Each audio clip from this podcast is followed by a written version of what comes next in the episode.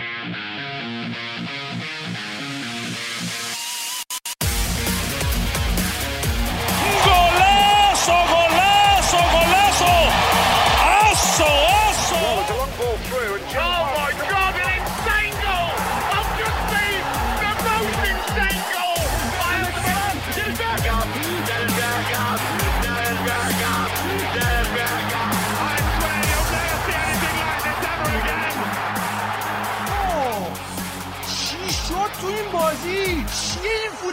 Obama! Antes Messi, Obama, Obama, Obama, Obama, Obama, Obama!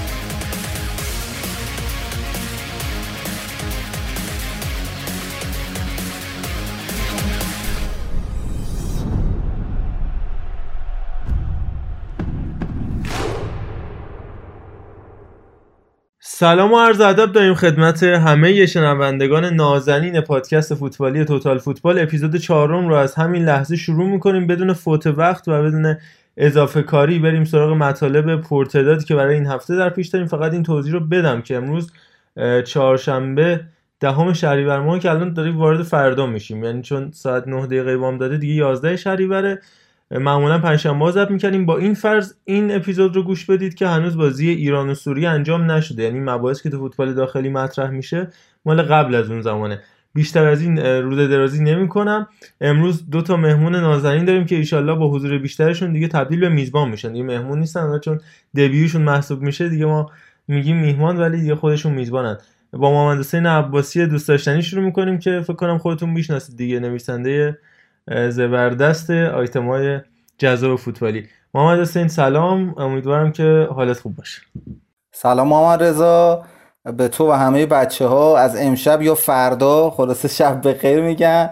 و امیدوارم که صحبت خوبی با هم داشته باشیم. خیلی خوشحالم که اینجا. اما خیلی ممنونم از شما. سهیل هم به ما اضافه شده تو توتال فوتبال احتمال بسیار زیاد اگر که خودش دوست داشته باشه حالا هفته های اندم در کنار ما خواهد بود جز تیم ما خواهد بود سهیل.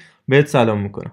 سلام آقای حکیمی وقتتون بخیر. خیلی خوشحالم که توی این اتمسفر هستم و بودن اینجا خیلی برام خوشحال کننده است. امیدوارم که صحبت های خوبی رو در پیش داشته باشیم. فدات بشم فقط محمد رضا بگو که دیگه دنیا زیباتر هم بشه. اما طبق روزای گذشته عرفان ارشیزاده و علی محمودی و علی تالشی هم داریم که حالا با عرفان شروع می‌کنیم. عرض سلام و ادب دارم و خوش آمدگویی به دوتا دوست عزیز و نازنین فوتبالیمون. ایشالله که اپیزودامون روز به روز و اپیزود به اپیزود بهتر بشه. مخلصیم. قربونت. اما علیرضای نازنین رو هم داریم در کنارمون مثل اپیزودهای قبلی. علیرضا چه خبرو سلام عرض می‌کنم خدمت همه رفیقای گل. خیلی خوشحالم که این هفتم توفیق داریم که کنارتون باشیم. ان همه سلامت باشن. بتونیم یه اپیزود خیلی خوب و ضبط کنیم من با اعمال شاقه دارم کار می‌کنم. این مشکلاتی پیش اومد که از توی ماشین دارم براتون ضبط می‌کنم. خب اینم خب می‌تونه جذاب باشه دیگه. خیلی مخلصم. ببینید اوضاع چطور تو ما تو ماشین معمولا اتفاقای مختلفی می‌تونه بیفته. حالا ما پادکست رو نداشتیم که این رو هم به خاطر شما نازنینان. نگاه کنید تا چه حد فداکاری. و اما علی محمودی که این هفته باشگاهشون نذاشت که کلا بیخبر باشه و حالا در حوزه های مختلفی خبرهایی ایجاد کردن که حالا می‌پردازیم ببینیم راست بوده راست نبوده یا نه. علی جان نوکرم. سلام خدمت همه دوستان عزیز. مخصوصا این دو, دو دوست عزیزی که جدید به ما اضافه شدن. امیدوارم که اپیزود خوبی رو در کنار همدیگه داشته باشیم و در کنار همدیگه از فوتبال بتونیم لذت ببریم. خیلی خیلی ممنونم ازت علی جان. اما بریم سراغ مباحث این هفته که می‌تونه متنوع هم باشه. از ابتدا به نظر بریم سراغ حالا که اینو تاتنام فقط ارفان دستشو بالا برده فکر کنم یه موضوعی رو می‌خواد اضافه بکنه. بله من می‌خواستم یادآوری کنم اکسیر فوتبال رو علی محمودی یادش رفته که من اینجا اشاره می‌کنم. نه تا همین لحظه آخر یادم اومد ولی دیگه گفتم این هفته زیادیش نکنیم. بله. بریم سراغ صدرنشین لیگ برتر انگلستان تیمی از لندن. و البته از اونورم از پایین نمیگم علی آقای محمودی. صد نشین از بالا. منظورم آرسنال نیست و تاتنام که ماجرای هریکین بیشتر از هر چیزی امسال یه جورایی میشه گفت موضوع اصلیه. تیم تاتنام بود تغییر مربی از جوز مورینیو حالا مدت کوتاه میسن و اومدن نونو اسپرینتو سانتو که باعث شده با سه تا پیروزی حداقلی فعلا با سه گل زده و نه امتیاز. سه تا گل سه امتیازی صدر جدول باشن و اینکه چی شد تو این مدت که حالا فعلا داره خوب پیش میره تیم تاتنهام البته یادمون نره که فصل گذشته هم تاتنهام اوضاعش خوب بود تا تقریبا یک چهارم ابتدای فصل تا اینکه آروم آروم وارد سرپایینی شد. من چون که محمد حسین عباسی عزیز طرفدار تاتنهام دوست دارم خودش بحث رو شروع بکنه از این دوران ترانزیشن و انتقال به نونو و اینکه تیمای نونو معمولا چه و چه تفاوتی تاتنهام نونو اسپرینتو داره و اصلا چی شد که کین حالا موندنی شد فعلا حداقل برای امسال رو. باید همراه هستیم محمد حسین عزیز. محمد رضا ببین به طور کلی اولا من اینو بگم که خیلی خوشحالم که تاتنهام به مرحله رسیده که اصلا وارد اینجور بحثا میشه. چون یادم اون سالهای اولی که من طرفدار تاتنهام بودم اصلا تو خیلی خیلی خیلی کم طرفدار فوتبال علاقه ای داشتن. اصلا راجبش صحبت کنن یا موضوع جذابی بود براشون. فکر می‌کنم به مرور زمان باشگاه به اون مرحله رسیده و این خیلی نکته جذابیه برای من حداقل. حالا البته الان می‌دونم که تاتنهام تو ایران طرفدارم زیاد پیدا کرده یعنی خیلی فرق کرده مثلا با حالا 2008 2009 که من طرفدارش شدم. ببین در مورد هریکین من قویا معتقدم یعنی یکی از آرزوهام این بود که کین تو همین پنجره تابستونی به فروش بره. تردیدی وجود نداره که بازیکن فوق العاده ایه ولی من همه اول می‌خوام از خودت یه سوال بپرسم حالا و بعد کوتاه کنم نکاتم و به پایان برسونم. می‌خوام بگم که تو بین سردار آزمون و رضا قوچان نژاد کیو انتخاب می‌کنی که خط حمله تیمت باشه در اوج هر دوشون؟ من رضا قوچان نژاد انتخاب می‌کنم. خب نظرم خب. بهتری. ببین من جوابمو گرفتم و نکته ای که می‌خوام درباره هریکین بگم همینه. ببین یک وقتایی شما یک بازیکن بسیار خوب دارین و یه وقتایی یه بازیکنی دارید که هر وقت نیازش دارید خودشون میرسونه. به نظر من تفاوتی که بین مثلا رضا قوچان نژاد و سردار آزمون بوده همینه. و این باعث میشه که ما یه خورده نسبت به رضا قوچان نژاد مثلا خود من سمپاتتر باشم. حالا خود تو و خیلی دیگه شاید اینجوری هن. هممون می‌دونستیم که حتی تو اواخر فوتبال سردار شاید سردار مهاجم کارآمدتری برای ما بود. اما اون گلای مهم اون لحظه های کلیدی رو با رضا سپری می‌کردیم. به نظر من هریکین در واقع تردیدی نیست که بازیکن درجه یکی مهاجم استانداردیه و ورد کلاس اصطلاحا. ولی من فکر می‌کنم اون لحظاتی که بیشتر از همه باشگاه بهش نیاز داشته متاسفانه هیچ وقت نبوده. یعنی موقعی که ما تو آمستردام داشتیم برای رسیدن به فینال می جنگیدیم مصدوم بود و لوکاس مورا یک تنه ما رو رسوند به اون مرحله. حالا با کمک یورنته تا حدود زیادی. و خیلی این اتفاق زیاد افتاده. یعنی هریکین متاسفانه تقریبا یک سوم هر فصل رو به دلیل مصومیت از دست میده و مطلقا به خاطر جایگاهی که پیدا کرده نمیشه تعویزش کرد و این خیلی تلخه. یعنی شما یک بازیکنی دارید که اصلا در واقع تعویز نمیشه و به صورت ثابت تو تیم داره مدام بازی می‌کنه. حتی تیم نمیره براش بازیکن جانشین بخره. و وقتی تو این شرایط انقدر خودش مایله که تیمو ترک کنه واقعا برای من عجیبه که باشگاه اجازه نداد این اتفاق بیفته با یه رقم 150 میلیون پوندی. به نظرم اتفاقات خیلی خیلی خوبی می‌شد توی باشگاه رقم زد به نظر من در مورد هریکن. یه اصطلاحی بودش من اینو بگم معلم ریاضی ما میشه میگفتش که شما فکر کنم دوم دبیرستان بودیم می‌گفت وقتی یکی میگه من حداقل 2000 تومان پول دارم با اون برو بیرون. نه اونی که میگه من حد اکثر دو میلیارد تومان پول دارم. چون اونی که حد اکثر دو میلیارد داره شاید یه قانون نداشته باشه. ولی اونی که حداقل 2000 تومان داره قطعا 2000 تومان رو داره شاید حالا بیشتر هم داشته باشه فکر کنم ماجرای قوچان نژاد و آزمون یه جوری یه چیزی شبیه به این باشه که ما یه اطمینانی داریم همیشه که اون هست. شاید حالا همیشه تو دوران اوجش نباشه مثلا رضا قوچان نجات ولی همیشه اون کار رو انجام میده. برای من اون بازیکن توی تاتنهام می‌تونه لوکاس مورا باشه. به نظرم بازیکنی که خیلی کم بهش توجه شده و فوق العاده است. یعنی من قبلا هم رو نوشته بودم که هر چیزی که از یک فوتبالیست می‌خوام واقعا تو لوکاس مورا وجود داره. یعنی یه بازیکن به نظر من خیلی کامله. و کاش ما می‌تونستیم بازیکنهای این مدلی رو بیشتر بگیریم تا حالا بازیکنهایی که اصطلاحا بازیکن خیلی رویال یا سلطنتی‌ان. حالا امرسون رویال فامیلیش فقط رویاله ولی هریکن به اون جایگاهی رسیده که به نظرم سقف آرزوهاش بلندتر از تاتنهامه. و این اشتباه رو به نظرم باشگاه قبلا درباره کریستیان اریکسن کرد که تصمیم به جدایی گرفت به زور نگهش داشتن و خب تو اون مقاطع آخر جواب نداد. یان فرتونگن تصمیم به ترک باشگاه گرفت نذاشتن. یک سری درگیری به وجود اومد و خب اینا به نظرم اشتباهه دیگه. یعنی به نظر من وقتی یک بازیکن تصمیم به ترک باشگاه می‌گیره همه جوانه و میسنجه میاد تصمیمش رو تو سوشال میدیا علنی می‌کنه به نظرم بهتره که اجازه بدیم بره و بعد تیم رو ریبیلد کنید بر اساس حالا اون درآمدی که به دست میارید. حالا به نظرم 150 میلیون هم به هر حال برای باشگاه مثل تاتنهام رقم قابل توجهیه. در به نظرم حالا برای اینکه بحث و جمع بکنم در مورد تاتنهام خب تیم به نظرم تو فصل نقل و انتقالات خوب عمل نکرد و اضافه شدن یه دفاع راست دیگه خیلی لازم نبود واقعا. یعنی به هر حال حالا درسته که سرژوری رفت از باشگاه ولی مدوهرتی هست اونجا و خب تانگانگام تو این سه هفته به نظرم جز سه چهار تا بازیکن درجه یک تاتنهام بوده با اینکه تو دوران جوزه مورینیو دفاع چپ بازی می‌کرد ولی با نونو اومده دفاع راست و بسیار هم داره عالی بازی می‌کنه و خب انتظار می‌رفت تاتنهام یه هافک خلاق داشته باشه. من فقط نکته خیلی جالبی که به ذهنم رسید تو ددلاین این بود که بایر مونیخ برای سابیتزر 15 میلیون یورو پرداخت کرد و هممون می‌دونیم سابیتزر حالا اختلاف نظر در موردش زیاده ولی پتانسیل فوق العاده‌ای داره و از اون ور تاتنهام دو میلیون دو برابر این رقم رو یعنی تقریبا دو برابر سی میلیون رو برای جذب امرسون رویال هزینه کرد که به نظرم خیلی در طول این فصل به کارش نخواهد اومد. این به نظرم سیاست غلط در ادامه فصل خیلی لطمه می‌زنه به تیم نونو. خیلی کامل و جامع بود. البته من یه چیزی تو پرانتز اضافه کنم که ما باز از مدیر تاتنهام آقای لوی دوستان ممنونیم که پولی تو جیب ما ریختن. حداقل این امرسون رو. پارسال هم آقای همتون و نونو 40 میلیونیش در نلسون سمدو داده بودن که در مجموع دفاع راست بارسی 70 میلیون خرج برداشته برای لیگ برتر. من چون می‌دونم که سهیل می‌خواد صحبت بکنه و همینطور علی محمودی با بچه ها همراه بشیم نظری بقیه بچه ها هم بدیم راجع به تاتنهام و اتفاقات صد نشین لیگ برتر.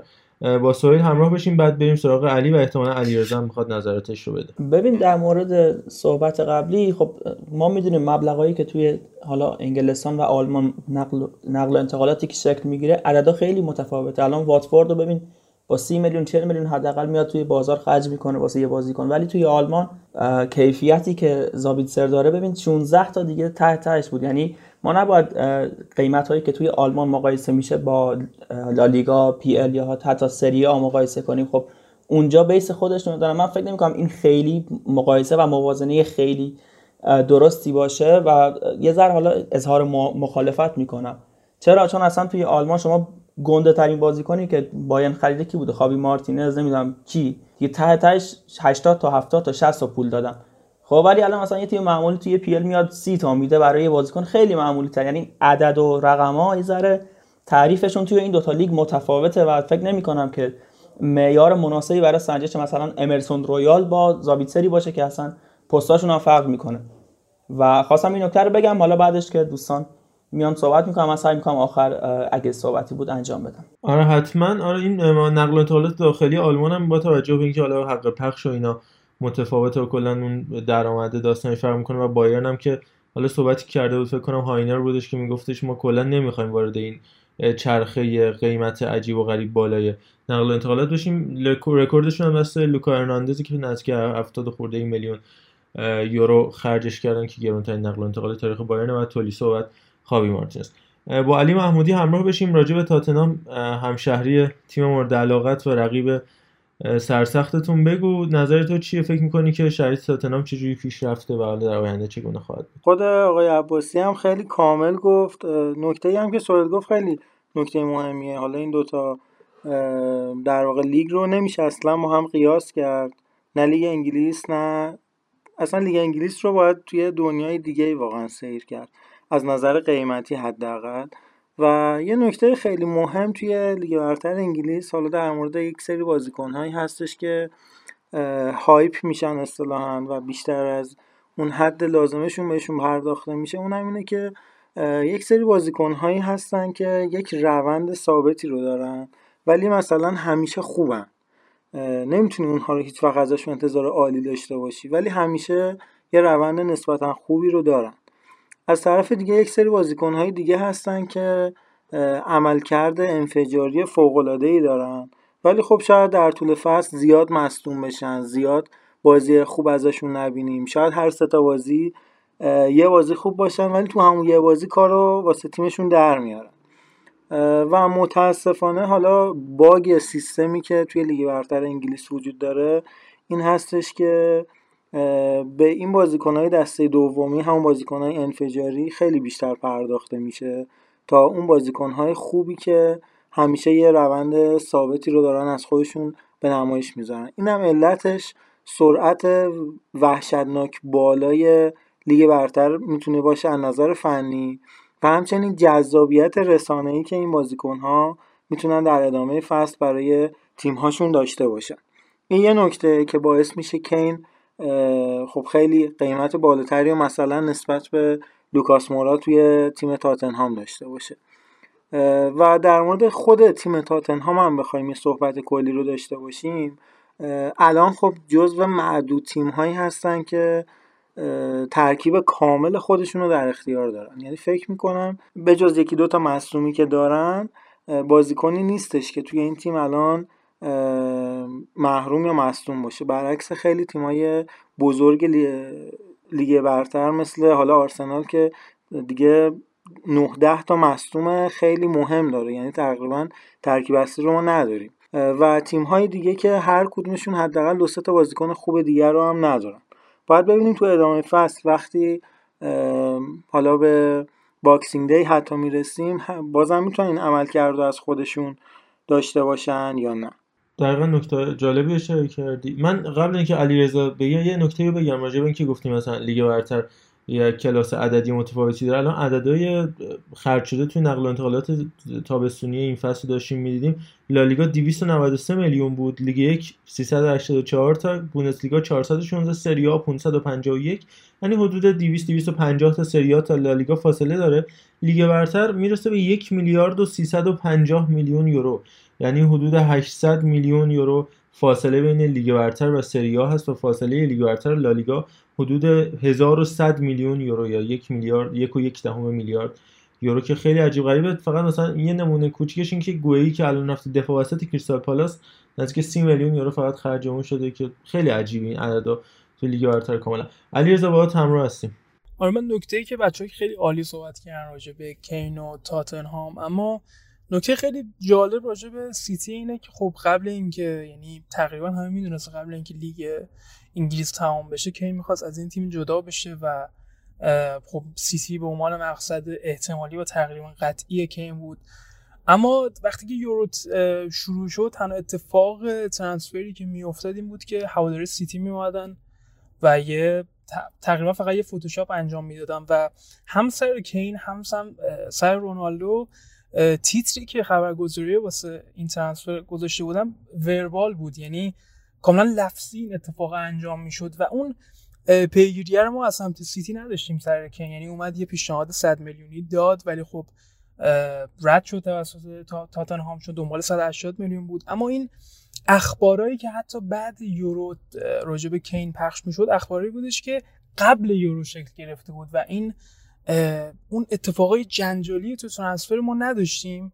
اما خب میگم اگه طرفدار تاتنهام نباشید بدت نمیاد که این جدا بشه یه مهاجم فوق العاده توی تیمی باشه که بتونه گلزنی های بهتری داشته باشه موقعیت های بیشتری داشته باشه. اما خب واقعا تاتنهام توی جذابیه و الان با مربی جدیدشون که این خیلی می‌تونه بهشون کمک کنه. ولی خب نشون دادن که تو بازی ابتداییشون یعنی متکی به این بازیکن نیستن. اما نکته ای که تو گفته بودی که تاتنهام کمک کرد به بارسا و یعنی در واقع دفاراست این تیمو گرفت این اتفاق توی زمانی که نورو تو وولزمن بود افتاد که سمدو رو گرفت نشون میده که این مربی خیلی اعتقاد زیادی به لفت بک رایت بکش این دفاع چپ دفاع راست. ولی خب هم انتظارشن که وقتی از وولز میاد به تاتنهام یه ترکیب سه دفاعه رو ببینه ولی اتفاق نیفتاد.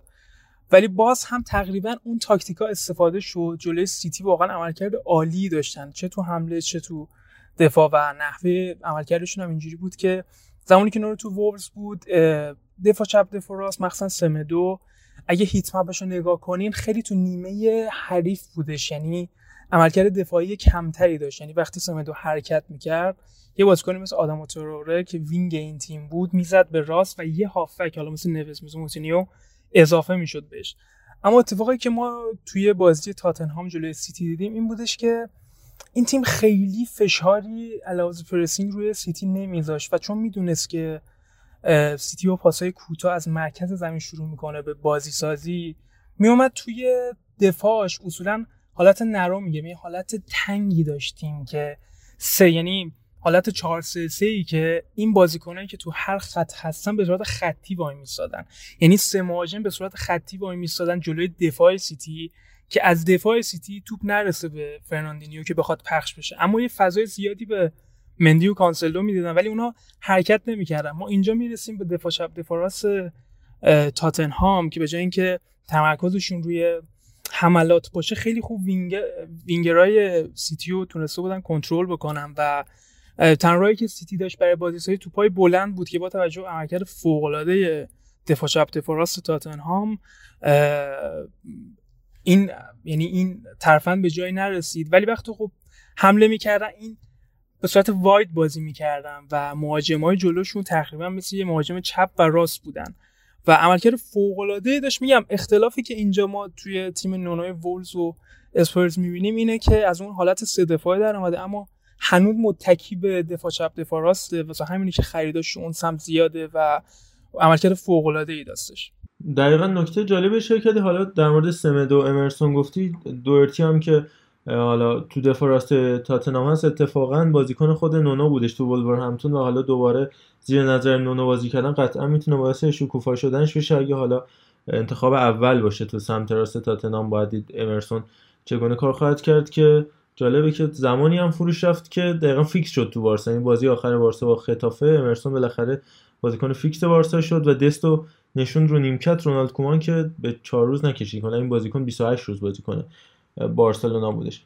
اگر بچه راجع به تاتنام نظری دارید بگید. اگر نه بریم سراغ اونور لندن یعنی آرسنال که اتفاقات متفاوتی در حوزه های مختلف در جریان و یه چند تا نکته راجع به آرسنال صحبت بکنیم. نظری هستش راجع به تاتنام در ادامه مسائل این تیم؟ معارض من فقط یه نکته کوتاه دو تا دو تا نکته خیلی کوتاه بگم در مورد تاتنهام. ببین بحث بچه ها کاملا بحث درستی. حالا علیرضا جان که خیلی عالی گفت سهیل هم نکتهش درسته. من متوجه این مسئله price tag میشم توی لیگ برتر. منتها مسئله من اصلا این نبود که چرا ما انقدر برای امرسون رویال پول دادیم.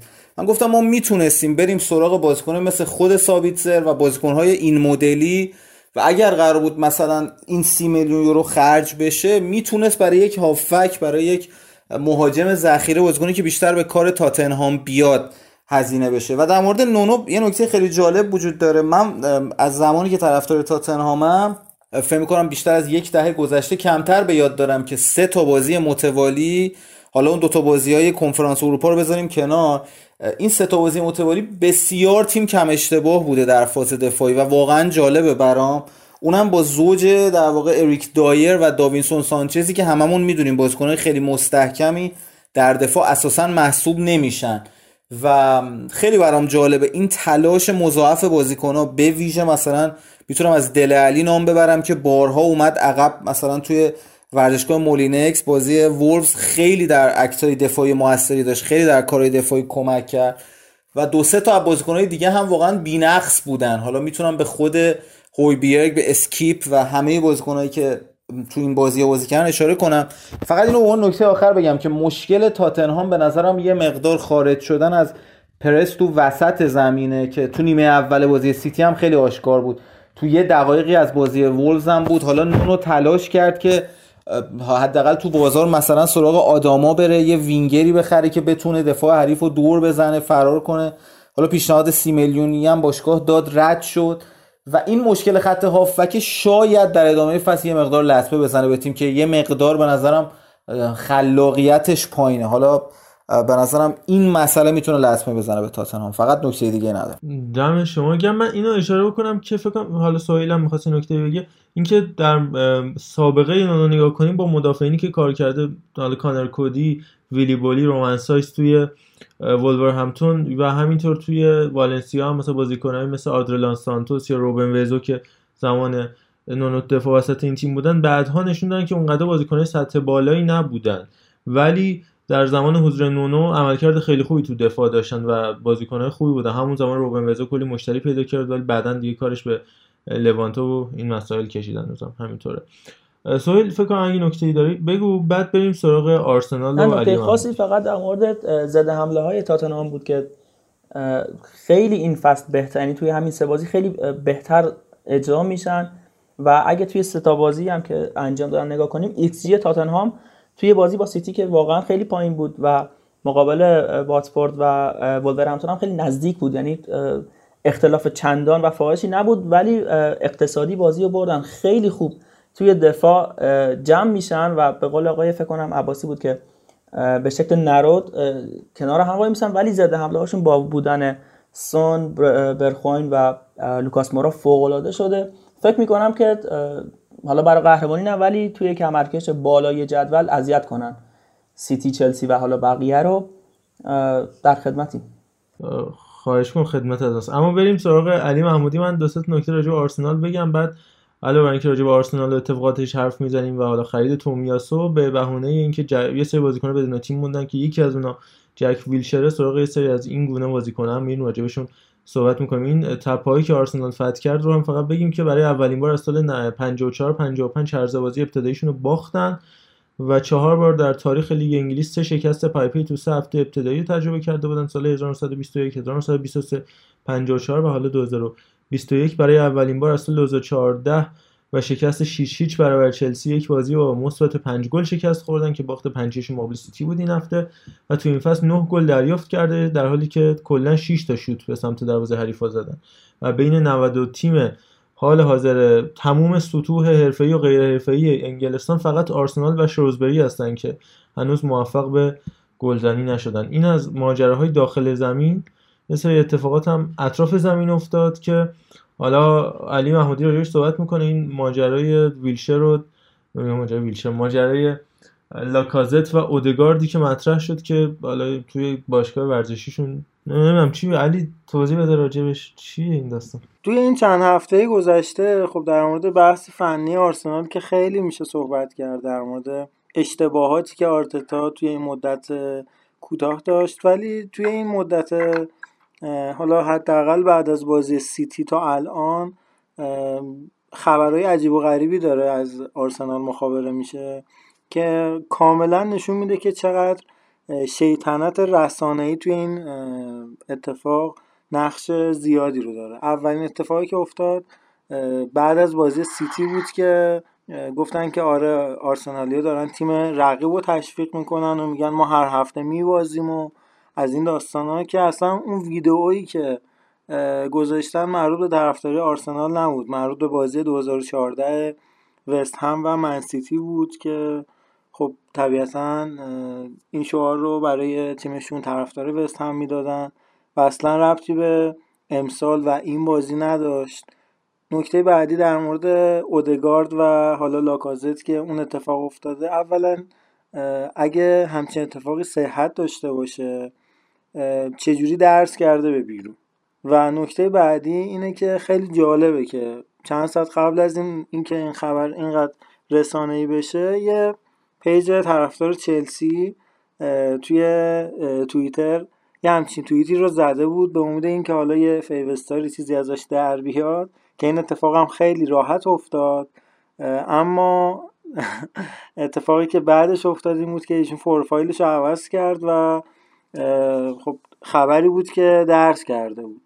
و جالب اینجاست که تو همون تایمی که این خبر بیرون اومده بود اودگار توی در واقع اردوی تیم ملی نروژ بود. و من بعید می‌دونم که این اتفاق صحت داشته باشه. با توجه یعنی این پازله رو ما کنار هم بچینیم خیلی در واقع به دروغ بودن این مسئله ما می‌تونیم پی ببریم.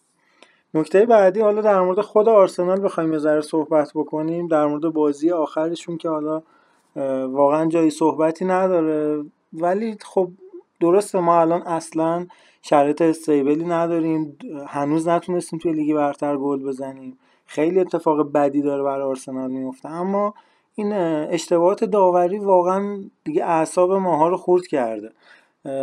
من هر بار یعنی از پارسال از امسال هر بازی رو ما نگاه می‌کنیم باز همین اشتباهات هستش. الان شما بازی ولد و منچستر یونایتد رو این هفته نگاه بکنید. تکلیک پوگبا می‌زنه تکلیک دنیل جیمز می‌زنه. حتی به وار هم نمیره که چک بشه. اما ژاکا رو اونقدر راحت اخراج می‌کنن با اینکه شدتی که حداقل این دوتا برخورد داشت رو به نظرم نداشت و درسته ما اصلا الان شرایط خوبی رو نداریم ولی این اشتباهات هم نمی‌دونم کی می‌خواد جلوش گرفته بشه و یه جورایی دیگه طرفدار آرسنال رو خیلی زیاد خسته کرده. هم خود تیم هم اتفاقاتی که داره میفته و تنها شاید بشه اتفاق خوبی که گفت تا الان برای ما رقم خورده اینه که توی این پنجره هم که حالا من خودم خیلی نسبت به خریدا امیدوار نیستم. اما حداقلش اینه که سن پایینی دارن و شاید شاید مربی که بعد از آرتتا میاد بتونه از اینا بازی بگیره. الان ما به تو خریدیم امسال نونو تاوارش لوکونگا اودگارد رمزدیل و تومیاسو هم که روز آخر خریدیم. یعنی میانگین سنی اینها رو بگیریم کمتر از 23 سال خواهد شد که خب خیلی میانگین خوبیه برای تیم جوونی که بعد از آرتتا ساخته خواهد شد. خروجی هم که خب طبیعتا بازیکنایی بودن که فعلا به دردمون نمیخوردن. داوید دویس که حالا قراردادش تموم شد.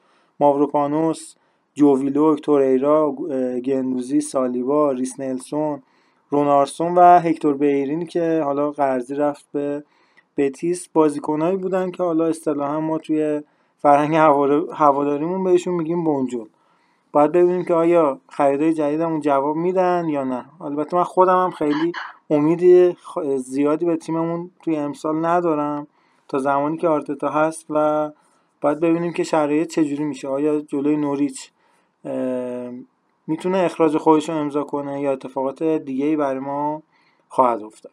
یک دو تا نکته بگم بعد برای بقیه بچه هم صحبت داشتن حتما باشون همراه بشیم. اول اینکه یه انتقادی که به آرتتا وارد بود این که خریدایی که داره می‌کنه زیادی بلند مدت یعنی شاید شما فردا خودتو خبر نداری. این خرید میان مدت حداقل خیلی دیگه آینده نگران است این نکته.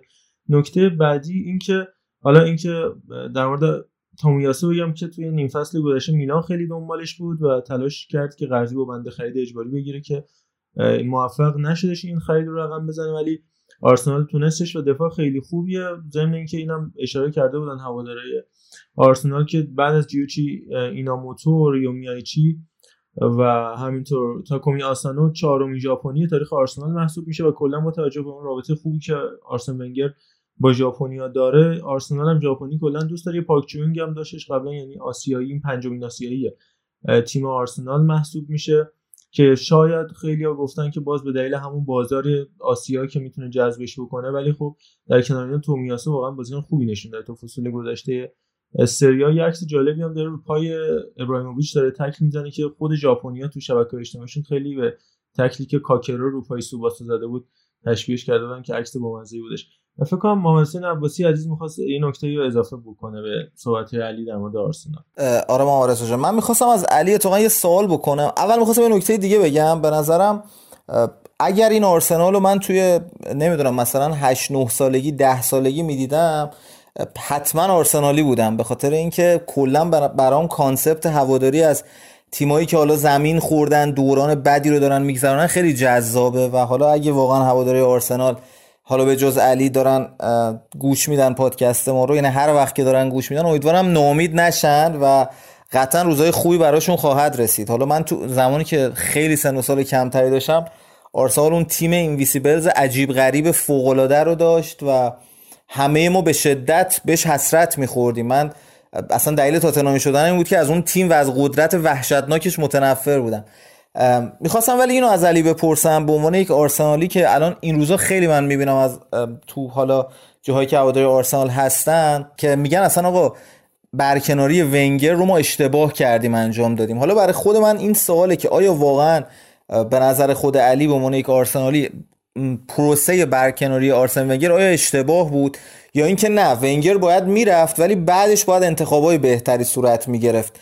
اینو خیلی دوست دارم. علی در واقع نظرش رو بدونم در این مورد. خب در مورد سوالت که خب یه سوال خیلی چالشیه برای طرفداری آرسنال. مطمئنا نه تنها توی ایران توی تمام جهان. خیلی ها خب می‌گفتن آره آه ونگر شما رو گرفته که این روز افتادین و این اتفاقاتی که داره براتون میفته ولی اینکه مدیریت بعدش اشتباه بود و خریدهایی که ما داشتیم نحوه مدیریت همه اینها واقعا اشتباه بود. دلیل نمیشه که برکناری ونگر هم اشتباه باشه. ما همون قرارداد ترکمانچایی که با همین اوبامیانگ بستیم هم با اوزیل بستیم بازیکنهای بونجولی که خیلی گرون خریدیمشون یا بازیکنهایی که حتی آزاد گرفتیم و قرارداد خیلی زیادی رو داشتن. مثل همین کلاسیناش که رو دستمون مونده و هیچ تیمی هم حاضر نیست بره. و حالا هم که می‌خوایم فسخش بکنیم میگه من تمام و کمال حقوقمو می‌خوام. خب همه اینها نشونه از اینه که مدیریت توی تیم ما اشتباه بوده. واقعا ادوگاسپار همون زمانی هم که بازیکن آرسنال بود بازیکن مطرحی نبود. و نمی‌دونم چرا به جای خود دنیس برکم یا مارک اوورمارس ایشونو ورزشن آوردن گذاشتن به عنوان مدیر ورزشی. در حالی که خیلی افراد بهتری رو می‌تونستن برای این کار انتخاب بکنن. و به نظر من اخراج ونگر یا حتی برکناری ونگر تصمیم درستی از طرف باشگاه بود. اما انتخابات انتخاب های بعدش انتخاب های خوبی نبود و اصلا همون انتخاب مربی ها نشون میده که ما واقعا چقدر سطحمون متوسط شده. زمانی که آرتتا رو ما آوردیم همون زمان مورینیو در دسترس بود آنجلوتی در دسترس بود. ولی ما به کسی که هیچ سابقه مربیگری رو نداشته اعتماد کردیم و حالا هم داریم نتیجهش رو می‌بینیم. تو کسی را که به اندازه یک گلدان هم سبز نبود به نگهبانی باقی خندی باغ سبزی آری تا که در بیداری زامن خواب علف ها باشد و به هنگام شب بی همه چیز حافظ هنجره پاک گل داوودی خوبی نازک ابریشم ها و غزل های ردیفش همگی لاله سرخ حافظ خواب عقاقی باشد. تا مبادا بیدلی دست درازی بکند به شب اسمت گلکاری ها تو کسی را که به اندازه یک گلدان هم سبز نبود. به نگهبانی باغ وطن ما خواندی. او به اندازه یک گلدان سبز و به اندازه یک شعله کبریت نبود.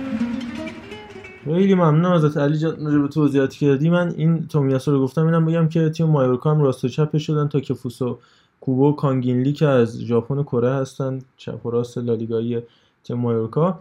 اما توی بازی آرسنال منچستر سیتی که حالا راجع آرسنال صحبت کردیم یه آنالیزی هم اف دی راجع فران تورس انجام داده بود. بازیکنی که عملکرد عالی داشتش در بازی منچستر سیتی آرسنال که خیلی جالب بودش. من تا حالا ندیده بودم.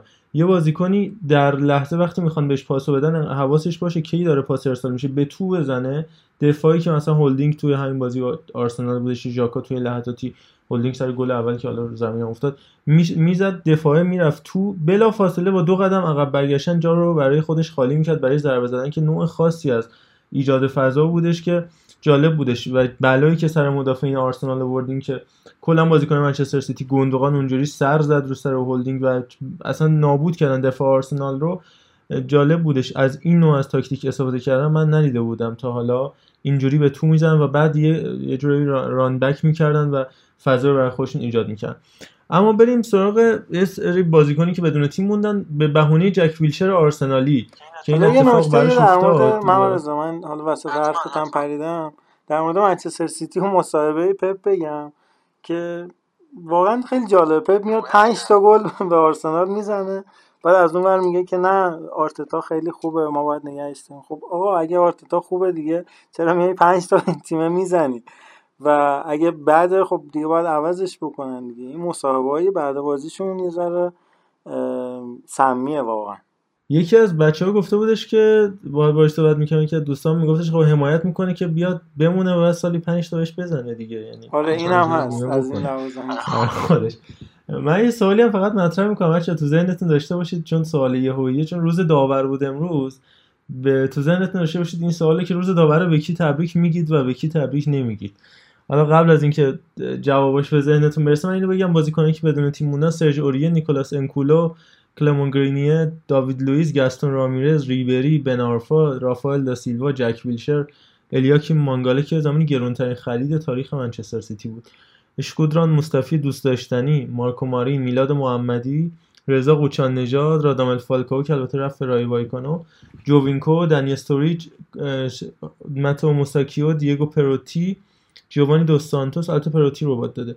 مکس میر یاگو فالکه خاویر پاستوره ویلفرد بونی اندی کرول گونزالو کاسترو فرناندو یورنته دیاباته مارکو پارولو سناد لولیچ مارتین کازرس آنتونیو میرانته سرخی رومرو کوادو آسامو کارلوس توز یوتو ناگاتومو و ماریو مانجوکیچ همشون بدون تیمن یه بازیکنایی اسمشون اینجا بود تا همین پارسال هم داشتن خوش و خرم بازی می‌کردن. این همه بازیکن بدون تیم موندن جالبه. اما یکی از اصلی تریناشون هم جک ویلشر بودش که گفته بودش که پسرم به من میگه بابا تو چرا دیجا نمیری؟ چرا سر کار نمیری؟ چرا همش تو کابینت ها میگردی؟ و و بساط مامان رو هم میریزی که جالب بودش. حالا بچه هم بگن از این بازیکنایی که از اسم بردن به نظرتون چرا این اتفاق میفته؟ یا مثلا مطرح ترینشون کدوم فکر کنید مثلا راجبه چه اتفاقاتی بیفته مثلا فرانک ریبری گفته بودن احتمالا سال آخرش در هلاس فرونا بازی خواهد کردش تو همین امسال تا چند روز آینده. البته اینم بگم نقطه مقابلش جونیور مسیاس بود که حالا فکر کنم هم متوجه علاقه که میلان داره می‌تونه راجبش صحبت بکنه که ماجراش کاملا متفاوت بود. بازیکنی بودش که تا سال 2011 که کلا فوتبال بازی نمی‌کرده سال 2011 تو 20 سالگی میاد به ایتالیا برای اینکه اونجا توی کارواش کار بکنه. تا 2015 اصلا توی رده های آماتور بازی می‌کرده. سال 2015 به عنوان یه بازیکن تو رده پنجم یعنی پنجمی سطح حرفه فوتبال ایتالیا وارد فوتبال میشه. سال 2016 میاد 21 گل تو 32 تا مسابقه می‌زنه می‌رسه به سطح چهارم تیمشو و سال 2019 می‌رسه به کروتونه که تو سری بی بوده. و بالاخره تو سال 2020 اولین بازی خودش تو سری ها انجام میده و اولین گلش رو می‌زنه و یک سال بعدش به یکی از پر افتخارترین باشگاه تاریخ فوتبال اروپا می‌رسه که نقطه مقابل جک ویلشره. فکر کنم علیرضا چون کمتر صحبت کرد بریم سراغ علیرضا راجبش این مسائل صحبت بکنه و چند تا از این بازیکنان رو هم می‌تونیم نام ببریم. مثل مثلا آلن هلیلوویچ و هاتم بنارفا جووینکو و همینطور گرنیه دنی استوریج میگم این بازیکنه که بدون تیم موندن. حالا مانجوکیچ هم که به پرسپولیس لینک شده بود همین چند روز پیش. آره گفتی مانجوکیچ به پرسپولیس اومد جووینکو هم به استقلال که لینک شده بود. اما خب آدم حالا من به عنوان کسی که خودم یعنی بیشتر فوتبال ایران رو دنبال می‌کنم و ارقی روش دارم واقعا حضور میلاد محمدی اینجا یه خورده ناراحت کننده است در که مثل که از استقلال هم پیشنهاد داشت. ولی خب راجع جک فیلچر صحبت کردی واقعا استعداد فوق العاده ای که تو خط هافک آرسنال بود به نظرم مصدومیت ها و راهی که این بازیکن ها انتخاب می‌کنن وقتی به شهرت می‌رسن خیلی گذاره تو اتفاقی که واسش میفته. خب مصومیت ها تا یه حدیش نمی‌تونه دست بازیکن باشه و خب یه سری مصومیت ها خیلی به قوای بدنی رفت نداره و می‌تونه ارو شانس باشه. اما خب ما داشتیم بازیکنایی که مثل بالوتلی که می‌گفتن می‌تونه بعد رونالدو مسی بزرگترین تلنت باشه مثل اندرسون که گلدن بوی رو گرفته بود. ولی خب اینکه چه مسیری رو تو انتخاب می‌کنی که به اینجا برسی به نظر مهمترین اتفاقه. نه حالا رفتاری که باشگاه باهات می‌کنه. اما خب میگم مثلا بازیکن مثل ریبری رو تو تو این لیست می‌بینی خب طبیعیه. یعنی سالها بازیشو کرده و احتمالاً تو هلاس خداحافظی هم می‌کنه. یا ما داوید لویز تو این لیست داریم که دقایق پیش لاتزیو مثکه offer ی داده برای اینکه این بازیکن رو جذب کنه. و این رفتاری که خود بازیکن یعنی این مدل حرفه‌ای گریش خیلی تاثیرگذاره تو این لیستی که ما می‌بینیم. ولی خب میگم من تو این لیست میلاد محمدی واقعا برام خیلی عجیب غریب بود که با این سن و سال ما راجع به گوچی هم شنیدیم راجع همین دقایق پیش راجع صحبت کردیم که مثل اینکه نمی‌دونم خدابزی که می‌خواد فوتبال بذاره کنار بخاطر اینکه پیشنهاد خارجی خوبی نداره.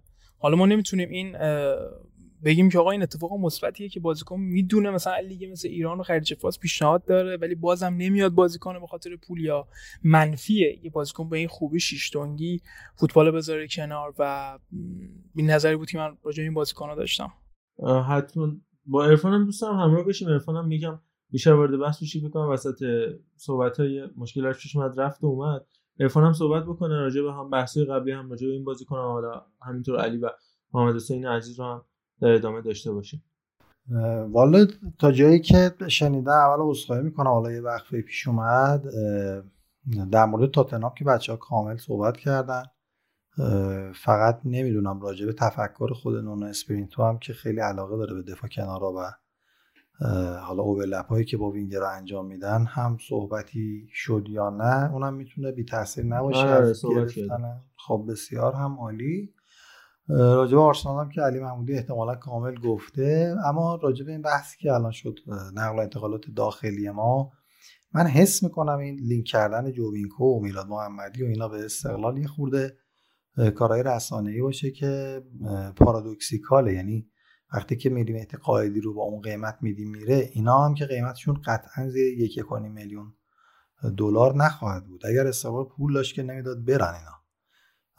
بنابراین یه خورده جو رسانه‌ای که بگم مثلا استقلال هم داره بریز به پاش می‌کنه. برای هر دو تا تیم حالا هم استقلال و پرسپولیس شاید این صحبت انجام میشه که بگن باز تحولی در راهه و نمی‌دونم خوشحال باشید. بالاخره اینا درهای ورودی اذهان عمومی هستن. استقلال و پرسپولیس. هر کاری که می‌خواد سیستم بکنه توی زمینه ورزش و حالا نشون دادن اکتیو بودن دولت و سیستم جدید یه خورده با این چیزا بازی می‌کنم. من نمی‌دونم حالا در اون حد این اخبارا واقعا ساخته میشن یا اینکه نه واقعا همجوری شایعاتی میاد یا واقعا مثلا یه کسی به سرش می‌زنه که مثلا بره جرأت بده به خودش مثلا سمت جوینکو یا اینها هم بره. که من بعید می‌دونم که صحت داشته باشه. اینو می‌خواستم فقط بگم چیز تو پرانتز بگم. اینکه جرأت بده به خودش ممکنه. یعنی چون اون مدیره یا حالا کسی که تو هیئت مدیره است نمی‌دونه. مثل همون صحبتی که جواد نکونام کردش که حالا اسم نبرد ولی بعدا متوجه شدیم دیگه. گفت من علیاری رو می‌خواستم گفتم برید علیاری مهاجم رو بگیرید.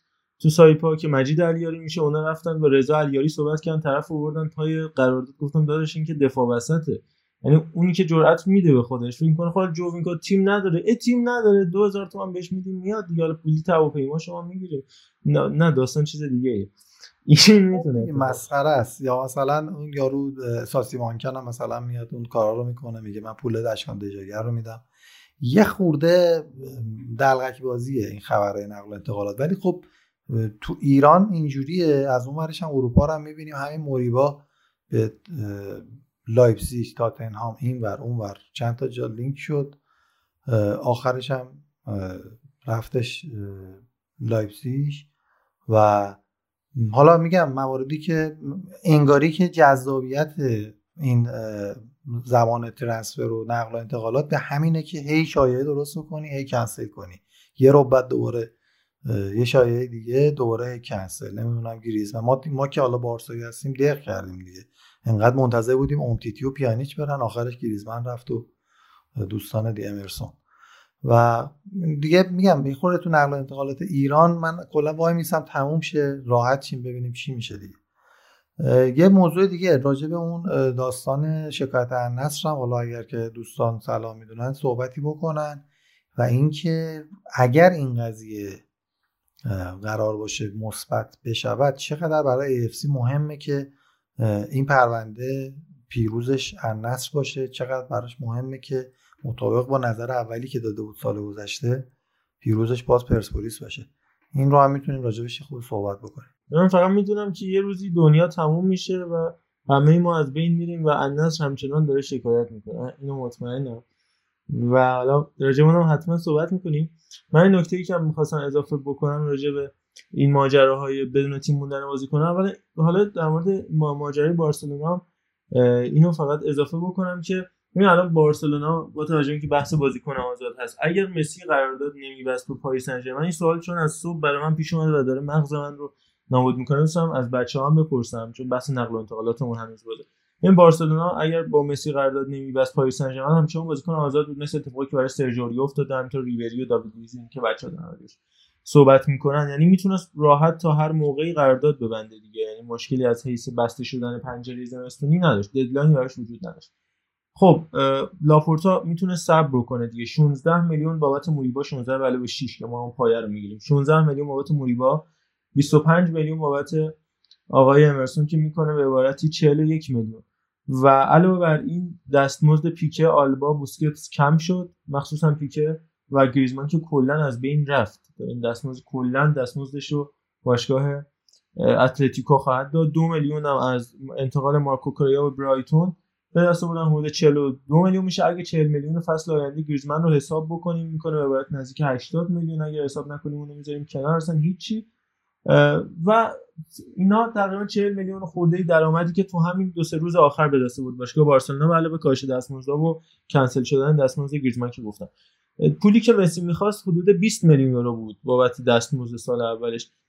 آیا هیچ راه حلی نبود برای اینکه قرارداد مسی تمدید بشه یا صبر کنن تا لحظه آخر ببینن میشه یا نه؟ و اگر نشد با توجه به اینکه مسی بازیکن آزاده بعد بره به پاریس سن بپیونده یا نه. من یه جورایی به این یقین رسیدم که دو طرف معامله مخصوصا خوان لاپورتا نمی‌خواستن که مسی بمونه. یه جورایی هر دو طرف به دلایل مختلف راضی به این جدایی بودن. حالا این بحث بازیکنه آزاد داشت که تو ذهن من بود و فکر می‌کنم اینجوری بوده. هم عرفان دوستم ازش بگی محمد حسین و علیرضا هم بگن در به این ماجرا اگر نظری دارن من تو علی. می‌دونم چون بچه دیگه هم صحبت دارن راجع به این قضیه. اولا که شک نکن من همون اول بهت گفتم که تنها چیزی که به ذهن می‌رسه اینه که یک خواست مافوق بازیکنی توی این قضیه وجود داشته که لیونل مسی جدا بشه. و حالا این صحبتی هم که خود بابای مسی گفته که و حالا خود لیونل مسی که ما از کل باشگاه شاکی نیستیم از یک نفر شخص خاص می‌تونه لاپورتا یا یکی از مشاورا باشه که حالا این ونگو انداخته تو مغز لاپورتا که تو اگر می‌خوای تغییری رو بدی بهترین کار اینه که لیونل مسی یعنی همچین تغییر بزرگی رو اعمال بکنی که بعد بتونی دیگه به کل باشگاه و به همه فشار بیاری و یه جورایی حرفت رو بنشونی اونجایی که باید بنشونی و یه شباهت هایی هم با زمان حالا پپ گواردیولا میشه که قیاس مع که اون موقع رونالدینیو رو فرستاد رفت لیونل مسی اومد. یه پپ گواردیولایی بود که خودش استقلال شخصیتی داشت و یک پلنی رو تو ذهن خودش داشت که ما از هفته دهم به بعد فهمیدیم که نه مثل اینکه داداشمون می‌دونه داره چی کار می‌کنه. ولی رونالد کومان که خودش معلوم نبود هست یا نه همون تا یه ماه پیش.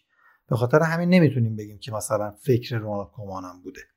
و اینکه هیچ مربی توی این سطح امکان نداره که بخواد لیونل مسی رو دست بده تحت هر شرایطی من فکر می‌کنم با توجه به بازیایی هم که الان انجام دادیم قطعا لیونل مسی لازم داشته. بنابراین من فکر می‌کنم که لاپورتا به هر حال به این جمع‌بندی رسیدش که من اگر لیونل مسی رو بفرستم بره می‌تونم به اومتیتی فشار بیارم. اگرم میمونی دستمزد تو خیلی باید کم کنی.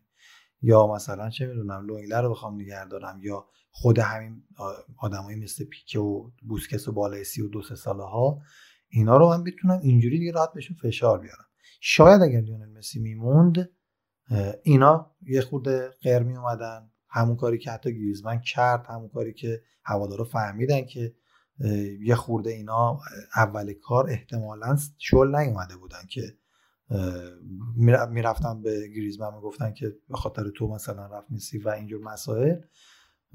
اینا یعنی بعد از اتفاق رفتن مسی حالا موضوعیت پیدا می‌کنه. من فکر می‌کنم که خواست خود باشگاه بوده گفته آقا ما که قرار دو سال دیگه لیونل مسی رو نداشته باشیم. از الان شروع کنیم. حداقل شاید دو سال دیگه باشگاه از این وضعیتش عبور کرده باشه.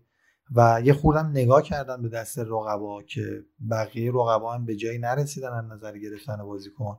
و احتمالا این فصل هم آب از آب تکون نمی‌خوره. یعنی قهرمان لالیگا بین همون چهار تیم اول خواهد بود و بارسلونا هم همین رو می‌خواد با همین وضعیت پیش بره فعلا. اکثر دستمزدها هم که کاهش دادن پرداختیشون 2023 به بعد خواهد بودش. اگر دو ساله باشه قراردادشون 2023 اگر هم بیشتر باشه که حتی بدترش. بنابراین من احساس می‌کنم یه اصلاحی رو تو ذهنشون داشتن به خصوص لاپورتا و اون فیلم هایی هم که بازی کردن و گریه و نمی‌دونم قرتی بازی ها به خصوص که آنسوفاتی هم دیگه شماره ده هم گرفت و معلوم شد که نه اصلا داستان این بوده که یک چیزی مشابه یک دهه قبل رو پیاده سازی بکنن و رفتن رونالدینی اومدن مسی حالا رفتن مسی اومدن آنسوفاتی من فقط امیدوارم که مسی دو سال دیگه برگرده یه سال بازی کنه و اینجا خدافزی بکنه. همین. دقیقا با نظراتت موافقم. حالا با یه مقدمه با محمد هم همراه بشیم. خط حمله باشگاه بارسلونا تا همین یه ماه پیش دو ماه پیش می‌شد. مسی گریزمن منفیس آگوئرو و خط حمله الان باشگاه بارسلونا با تجربه مصونیت آگوئرو شده فیت و لوک دیونگ. و اگه دو سال پیش می‌گفتیم که اون ور گریزمن مثلا اون ور سوارز این ور الان یهو دوتاشون با هم اونجا هم تیمی شدن ژائو فلیکس از اضافه شده هیچکس باور نمی‌کرد و اینکه تنها خرید پولی باشگاه بارسلونا آقای امرسون بود که اونم رفت یعنی هیچ خرید پولی نداشت باشگاه بارسلونا. رئال هم که همین آخری فقط کاماوینگا بود دیگه و فقط اتلتیکو بود که تونست خرید با پرداخت پول به صورت حالا می‌دونم به ایجنتاش پول پرداخت میشه ولی به صورت رسمی با پول خرید بکنه. و باز هم لالیگایی که وضعیتش عجیبه و این خدمتی که بارسلونا به اتلتیکو کرد امیر کبیر به ایران نکرد. این ویا سوارز و حالا گریزمن که این اتفاقات براشون افتاد و اینکه بارسا حق خرید ساول رو داشت. یعنی با اتلتیکو باید اول ساول رو به بارسا پیشنهاد می‌داد با قیمتی کمتر از هر باشگاهی. و بعد میفروختش که این اتفاق افتاد نداشت. قرضی با بند خرید به چلسی رفت. حالا باید دید که چه اتفاقی میفته دقیقا می‌خواستم اینم بگم. ببخشید اومدم از حرف. ساول رو می‌خواستم بهش اشاره بکنم که تنها نکته مثبتی که تو نقل و انتقالات می‌تونست بارسا رقم بزنه در قبال با اتلتیکو اینکه این همه بهش حال داده ساول حداقل می‌گرفت که واقعا هم نیاز داره. یعنی اگر که چلسی به این بازیکن نیاز داشته بارسلونا ده برابر چلسی بهش نیاز داشت و این رو هم نگرفت. من نمی‌دونم کی قراره پاس بده الان به لوک دیونگ آنسوفاتی دیپای و بقیه دوستان که بتونیم به گل برسیم. تعداد موقعیت های ایجاد شده بارسلونا در همین سه بازی اول به مراتب کمتر بوده. فکر کنم یک پنجم هر فصلی بوده که لیونل مسی حضور داشته. اصلا این سوال جز بندای قرارداد داوید ویا بودش. وقتی بارسا داشت داوید ویا رو میفروخت به اتلتیکو تو یکی از بندای قراردادش بود که بازیکن جوان این سوال میگز بعدها در صورت خواهان فروشش شدن توسط اتلتیکو باید اول به بارسا پیشنهاد بشه. اگر بارسا نخواست به هر تیم دیگه بره که خب چقدر خوب از این بنده استفاده می‌کنه. اما راجع به این بحث بچه اگه نظری مخصوصا امام حسین هم که می‌دونم جزء طرفداری بارسا هم هستش دوست دارم صحبت بکنیم و بعد بریم سراغ بقیه ماجرا مخصوصا انتقال کریستیانو رونالدو. مارسو جان آره دو تا نکته اول بگم که امشب آنتون گریزمان هم گل زد برای تیم ملی فرانسه بازیکنی که تو این سه هفته فکر کنم نقشی مشابه یه شبه داشت توی بارسلونا و رونالدو پنالتی خراب کرد. یعنی رکورد علی دایی همچنان. حالا تا چند روز دیگه شاید تا دو سه دقیقه مونده از بازی پورتا.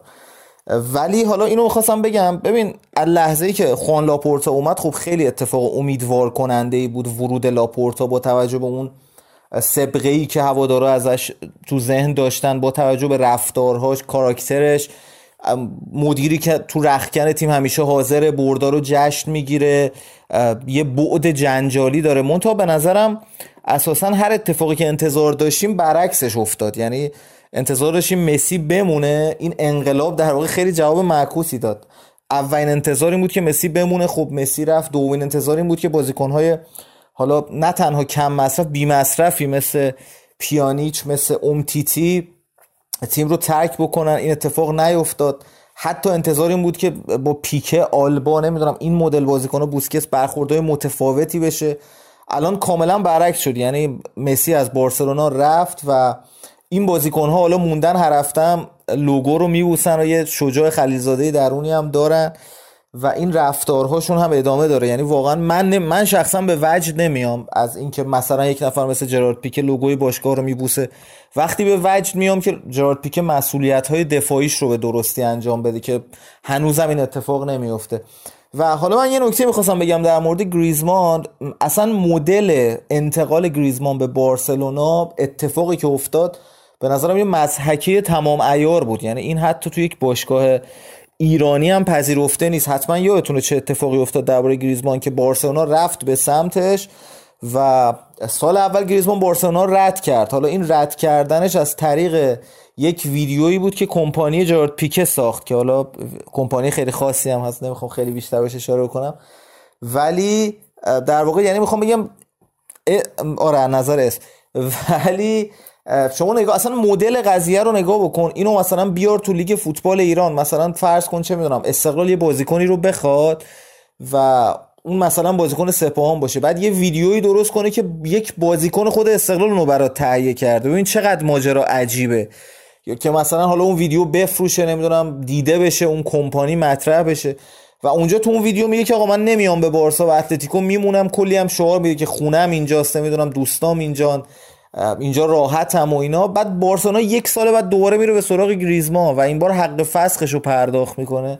واقعا عجیب و باور نکردنیه. حالا این اتفاق تو دوران مدیریت قبلی افتاده ولی به حال تو دوران خوان لاپورتا به نظرم شفافیتی ابدا وجود نداشت. کاملا با ارفان موافقم که اراده خوان لاپورتا جدایی مسی بود. شکی نیست. من یه در واقع به نظرم یکی از دلایل واضحش حجم محتوایی بود که تو دو سه روز اول تو وبسایت رسمی بارسلونا منتشر شد. من فکر می‌کنم دوروبر هفت تا هشت تا ویدیو خدافزی با مسی ظرف 12 13 ساعت اول آماده بود. حالا من نمی‌دونم آیا یعنی انقدر امکانات باشگاه یعنی انقدر قویه و حالا بچه های اینستاگرام باشگاه بارسا انقدر سریعن که این همه محتوا تولید کنن یا نه؟ اینا در واقع از قبل خیلیش اتفاق افتاده بود به نظر من و مدلش خیلی مدل تاسف برانگیزی بود. اینکه شما به بهترین بازیکن تاریخ ناگهان شب خبر میدی که آقا در حالی که اومده برای امضای قرارداد میگه ما نمی‌تونیم با تو امضا کنیم. اصلا این قرارداد سی وی سی درباره جزئیاتش صحبت نمیشه و به نظرم همه اینها تلاشیه برای همون تغییری که ارفان گفت و به نظرم تلاشیه برای ملحق شدن به پروژه سوپر لیگ. که امیدوارم واقعا هیچ وقت جواب نده هیچ وقت بارسا جزی از این داستان نچندان دوست داشتنی و جذاب نباشه. و به هر حال منم مثل ارفان آرزوی آخرم در مورد بارسا حتما اینه که مسی واقعا برگرده. حتی اگه برای 6 ماه هم شده اینجا بازی بکنه حتما جلوی هوادارو خدافزی بکنه از تیم حالا نه الزاما از فوتبال. منتها میگم رفتاری که از لاپورتا دیدیم بقایت نامید کننده بود. حالا خیلی جالبه برای من که تو شبکه های اجتماعی به خصوص از بین هوادار ایرانی بارسا خیلی هم تعریف و تمجید می‌کنن از لاپورتا که فروش ها درست بود تصمیم ها درست بود و باید یک انقلابی در بارسا اتفاق میافتاد. ولی من فکر نمی کنم واقعا انقلابی که با رفتن امرسون رویال و با موندن اومتیتی انقلابی که رخ بده انقلاب موفقیت آمیزی باشه. به نظرم لاپورتا موفق نبود و کاش حداقل حداقل حداقل این رو میومد توضیح می‌داد. حالا یه رقم کلی گفتن که آقا ما انقدر بدهکاریم ولی کاش یه خورده با شفافیت بیشتری این توضیح داده می‌شد. من فکر می‌کنم اول فصل اگر می‌گفت ما در واقع نیاز داریم مسی و گریزمان رو حتما بفروشیم وگرنه سرپا نمیشیم فکر می‌کنم هوادارا میپذیرفتن. ولی این رفتار خیلی رفتار پذیرفتنی نیست و حرف آخرم در مورد بارسا نکته خیلی جالبه که الان ریکی پوج شماره 6 تیم و یوسف دمیر شماره 11 و آنسوفاتی شماره 10 من فکر کنم یه جوری بارسای بیو داریم میفرستیم جلوی بایر مونیخ بازی بکنه و خیلی ترسناکه. این فصل به نظرم فصل بسیار ترسناکه برای بارسلونا. ضمن عذرخواهی سی ثانیه فقط یه چیزی بگم در تایید صحبت های محمد حسین. اینکه اینکه حالا بعضیا میگن کار درستی کرد بعضیا میگن کار غلطی کرد مثل پیش بینی میمونه. یعنی اصلا تا این کاملا وابسته به نتایج یعنی ما باید ببینیم که نتیجه در نهایت چی میشه انتهای فصل و اون موقع بفهمیم که اون موقع کار درستی کرد یا نه. یا اینکه امیدوار باشیم حداقل که مثلا یه اتفاقات خوبی بیفته که بعد بگیم که این کار در این صورت درست خواهد بود. الان اصلا نمیشه خلاصه راجع بشه حرف زد. ولی به خودی خود رفتن جواهرهایی مثل نیمار سوارز و لیونل مسی این به خودی خود اشتباه قطعا. یعنی یک باشگاه دیگه بزرگترین سرمایهش اینه که همچین آدمایی داشته باشه باهاشون جام بیاره مارکت ها رو داشته باشه درآمدزایی بکنه هوادارا رو راضی کنه. دقیقا اومد اینا رو پله پله دست داد و هیچ جوره نمیشه اینو تطهیرش کرد با اسم اینکه ما پروژه جدیدی داریم اونم نمی‌دونم فلان و ایناست خیلی ممنونم ازت. ارفان جان ضمن اینکه فکر کنم کمتر از یه دو سه دقیقه پیش رونالدو گلش هم زد و به تنهایی شد بهترین گلزن تاریخ بازی های ملی و 110 گل زده بالاتر از علی دایی و اینو بهش تبریک میگیم.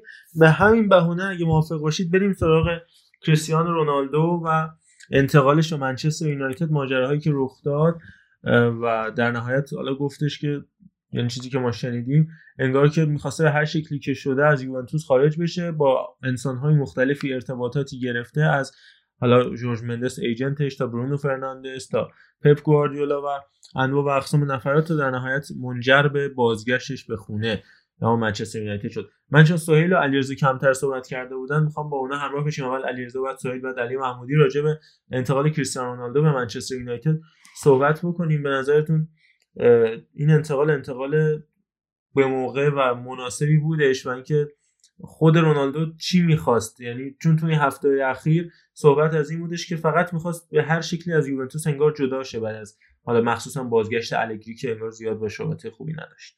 آره راجع رونالدو که واقعا اتفاق عجیب غریبی بود که حس می‌کنم انتظارشو نداشتیم با توجه به یعنی یکی از آخرین پستایی که توی اون صف تیم با یوونتوس گذاشته ما همچنین حسی داشتیم که یه جورایی خاتمه داد به این شایعات و می‌خواست به قدرت ادامه بده و به اون قولش که می‌خواد قهرمان قهرمان چمپیونز لیگ بشه عمل کنه. اما خب این روزهای آخر اون نیمکت نشینیش تو سری نشون داد که این بازیکن ساز جدایی داره و همونجوری که راجع به کین صحبت می‌کردیم خیلی راجع به هایجک صحبت می‌کردم ولی من این اتفاق اصلا حس نکردم چون همچنین حسی دارم که انگار مثل همون قضیه کین قضیه همون لفظی بود و سیتیش تلاشی برای گرفتن رونالدو نکرد. حالا باید بشینیم نگاه کنیم ببینیم که آیا تماسای فردینا آیا تماسای فرگوسن یا ذهنیت رونالدو که این وسط عوض شد. یعنی اگه خودمون رو بذاریم جاش اینجوری به قضیه نگاه می‌کنه که آقا من هنوز جا دارم که جام بگیرم هنوز جا دارم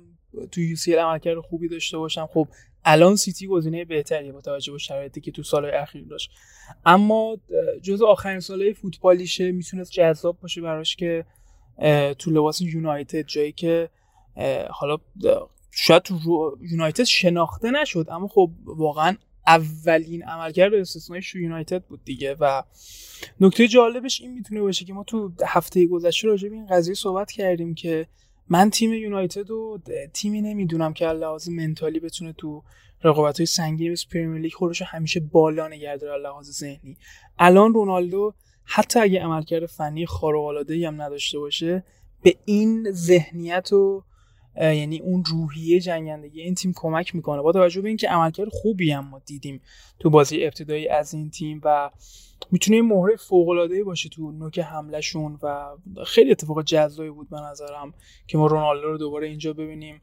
اما میگم بعد اینکه واسه کسایی که خیلی عشق فوتبالن رفتن مسی خیلی ناراحت کننده بود. اما برگشت رونالدو تا یه حدودی می‌تونست این قضیه رو کاور کنه و خیلی جذاب بود به نظرم. قبل از اینکه با سویل همراه بشیم من بگم که واقعا اولا که فکر نمی‌کنم هیچ کدوم ما فکر می‌کنیم که توی این پنجره هم مسی جابجا بشه رونالدو همینطور این اتفاق آگورو بیفته برای حالا منفیسی پای از اون بر بازیکن مثل سانچو مثل لوکاکو سرخ راموس دوناروما همشون. به نظر من این عجیب ترین پنجره نقل و انتقالاتی چندین سال اخیر بودش با اختلاف. مخصوصا میگم مسی و رونالدوش تنهایی کارو در می آورد دیگه چه برسه بقیهش و این اتفاق افتادش.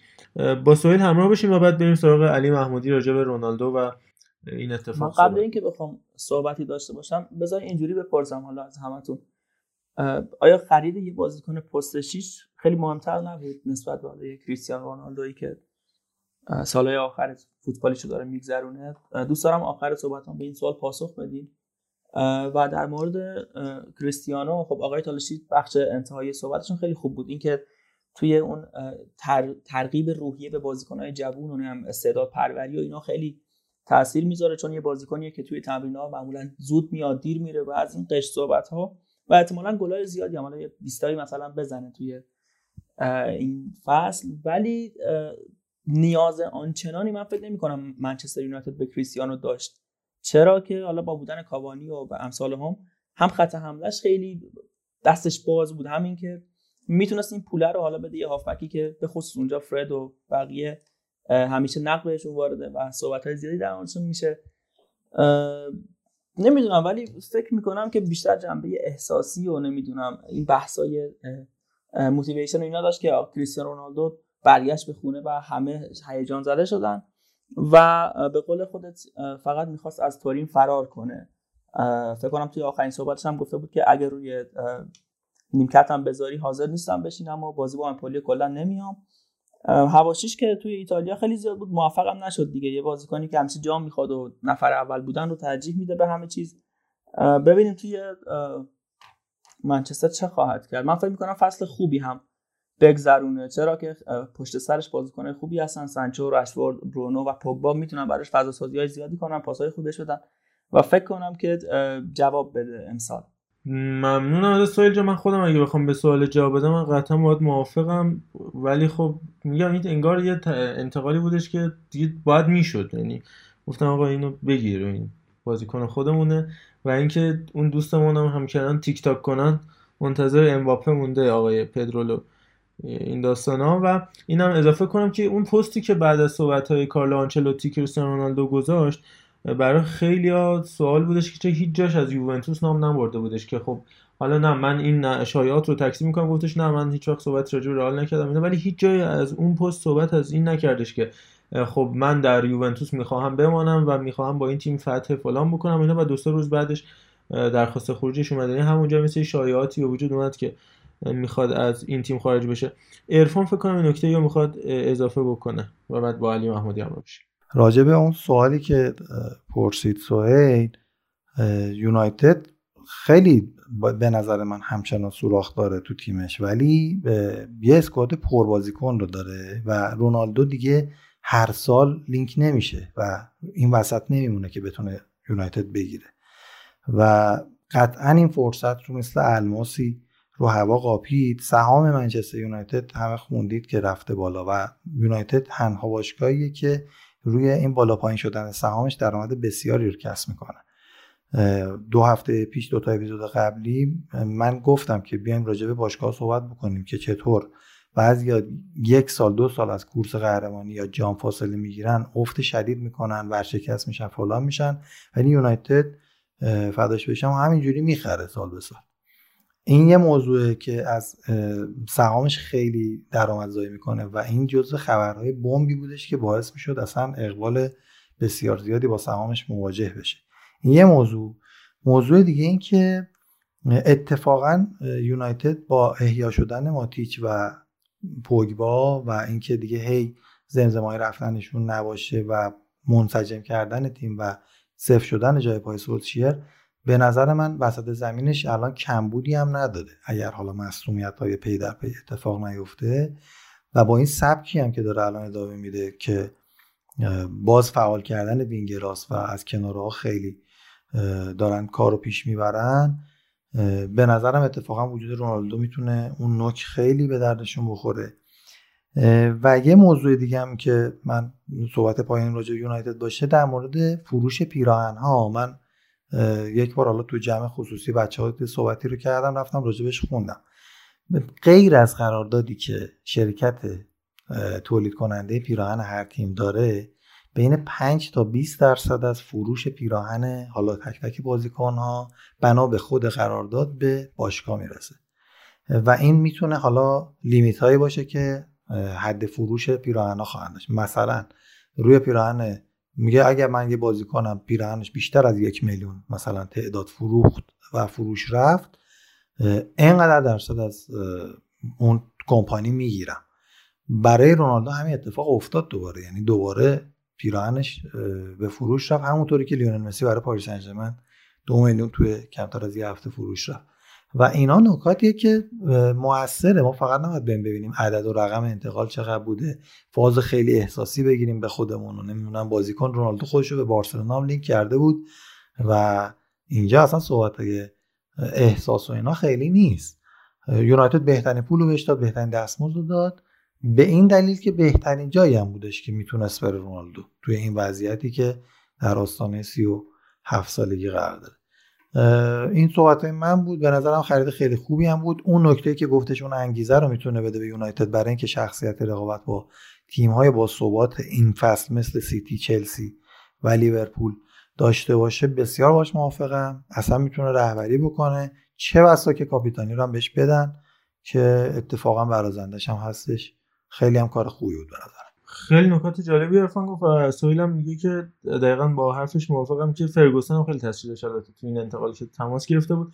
من اینو بگم که مثلا حالا یه سری خرجا هم وسط مسطا هستش که ما نمی‌بینیم یعنی درآمد منظورم مثلا الان خیلی هم میگن چلسی خریدای بزرگی انجام داد نزدیک 100 میلیون خرید داشتش. آره 97 و 5 دهم میلیون پوند خرید داشت اما این وسط با فروشایی که داشت مثل توموری که 25 میلیون بود ویکتور موزس 5 میلیون ولی ویژیرو حدود 1 میلیون گوهی حدود 20 میلیون پوند و همین اتفاق برای لیورامنتو تامی ابراهام زاپاکوستا و اوگبا و کرتوما افتاد. در نهایت 136 میلیون پوند چلسی فروخت و چهل میلیون پوند مثبت بود درآمدش با اینکه همه فکر می‌کنن چلسی خرجه زیادی کرده. پس این مدیریت متفاوت حالا همینجا هم ممکنه همین باعث بشه که یونایتد هم از همین جایی که مثلا پیراهنی که عرفان گفت اون درصدی که روی اضافه فروش لباس رونالدو میفته و حالا دیگر درآمدهای تبلیغاتی که با خرید رونالدو چه اسپانسرایی از اقصا جهان جذب میشن و جلب اون باشگاه میشن براشون کسب درآمد بکنه با علی محمودی عزیز همراه بشیم و بعد با محمد حسین دیگه بحث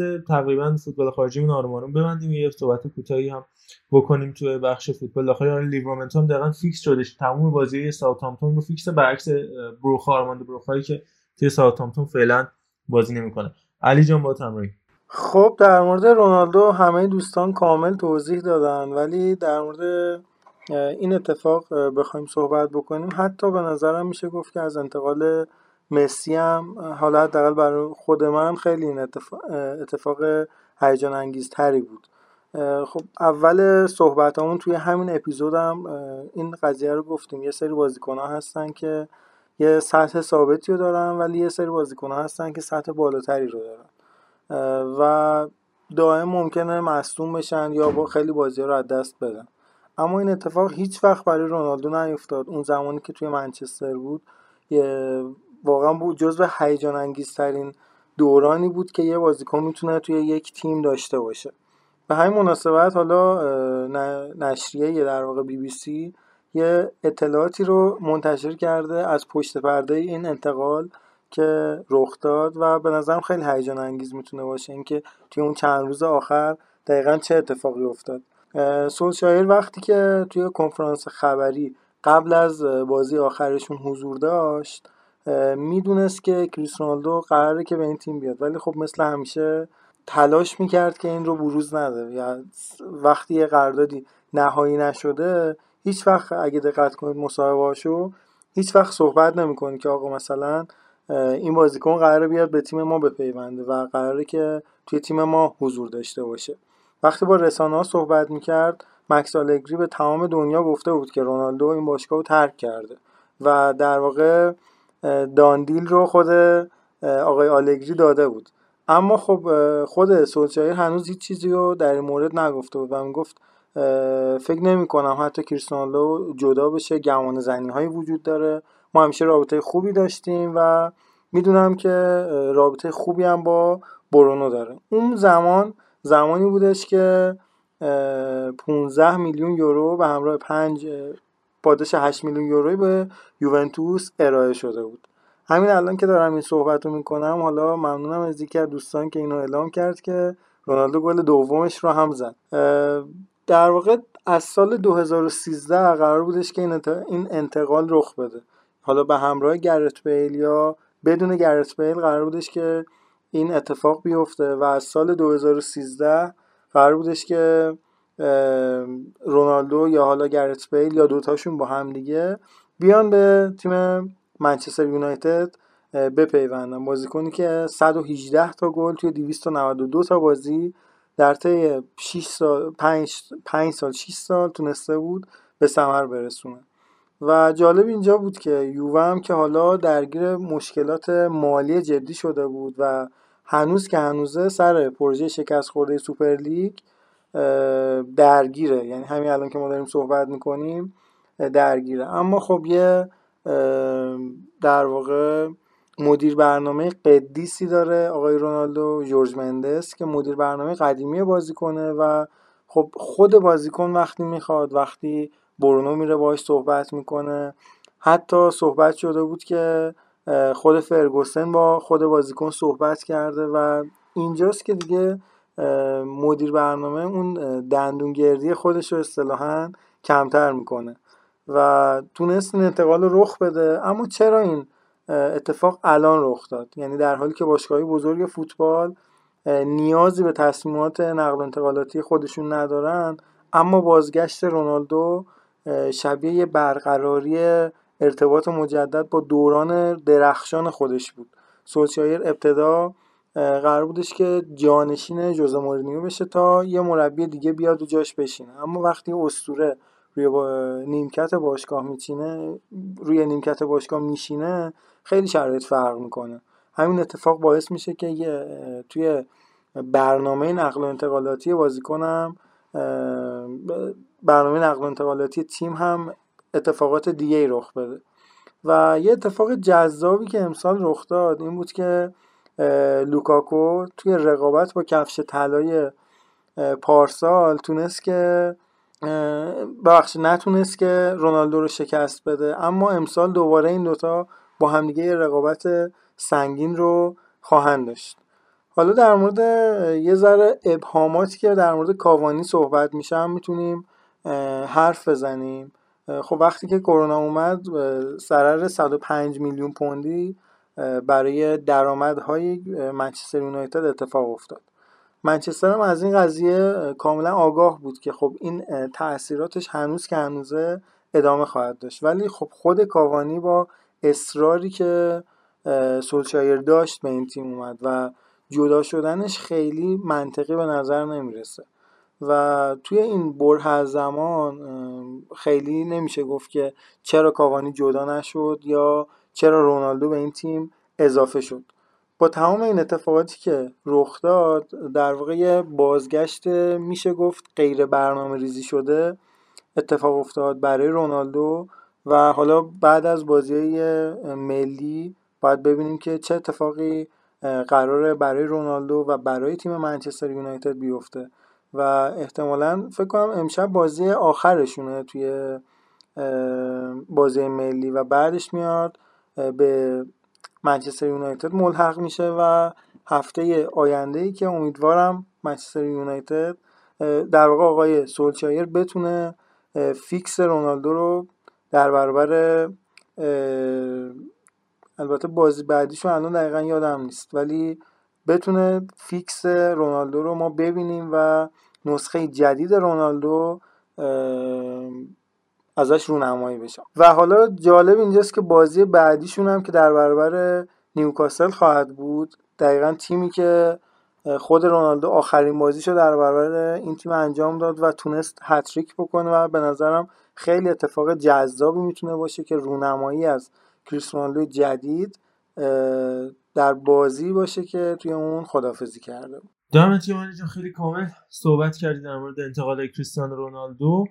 ضمن که حالا با مهندسی نواسی اجدام همه باشیم توی بخش آخرمون این سوال که من پرسیدم مورد روز داور هم دوست دارم با هم دیگه جواب بدیم. که روز داور رو به چه کسی تبریک میگیم و به چه کسی تبریک نمیگیم سرعتی و ازتون بپرسم که چجوری. من خودم اگه بخوام به یه نفر تبریک بگم هنین داور بازی چلسی و بارسلونا که به درستی نه در واقع نقد می‌کنن ازش ولی چرا نقد می‌کنن؟ به خاطر اینکه به غلطی و به اشتباه اومد آبیدال رو اخراج کرد و اون پشت پایی که نیکولا آنلکا به خودش زد رو اخراج آبیدال تلقی کردن و هنین در واقع یه نیمه بارسا رو ده نفره کرد. بهش تبریک میگم. از این بابت و به یه نفر تبریک نمیگم. اونم متولا حوزه چراییش هم که من حرفی راجع به خودش و بستگانش نمی‌زنم. آنتونیو متولا با محمد حسین عباسی همه بشیم. به چه کسی تبریک میگید؟ به چه کسی تبریک نمیگید؟ ببین من با توجه به بی علاقگیم کلا به همه داورهای فوتبال. تقریبا دوست ندارم به هیچکی تبریک بگم به وی آر تبریک میگم و اینکه ممنونم از وی آر که اومد یه خورده اوضاع رو بهتر کرد و به همه وی آر ها بجز وی آر لالیگا که به نظرم درست استفاده نشده هنوز. و قطعا به نیکولا ریتزولی تبریک نمیگم. اصلا یعنی مت... واقعا هیچ وقت هم ریتزولی رو نخواهم بخشید به خاطر به نظرم اون صحنه که تو فینال جام جهانی 2014 اتفاق افتاد و اون حرکت عجیب غریب نویر روی گوان که به نظرم 100 درصد باید یه برخوردی با نویر می‌شد و می‌تونست پنالتی هم باشه. بچه ها درباره رونالدو خیلی نکات خوبی گفتم من دو تا نکته خیلی کوتاه بگم. اولا اینکه به نظرم یعنی برای خود من اینطوریه که اگه بخوام 10 تا قاب خیلی خوشگل از همه سالهایی که فوتبال دیدم انتخاب کنم بدون تردید یکیش رونالدو و پیرن یونایتد خیلی قابه به نظرم خاص و جذابیه و برای همین خیلی خوشحال شدم از بازگشت رونالدو. و یه نکته مهم این که به حال الان فکر کنم تو صحبت های علی هم بود که رونالدو پارسال لوکاکو رو شکست داد در کورس آقای گلی فوتبال ایتالیا و 5 تا گل بیشتر از لوکاکو زدن در واقع ما با یک ماشین گلزنی طرفیم که امسال هم تو یونایتد گل خیلی زیادی می‌زنه. بدون شک و به حال هزینه‌ای که چلسی برای لوکاکو کردن مشخصه دیگه. اون رقم وحشتناک.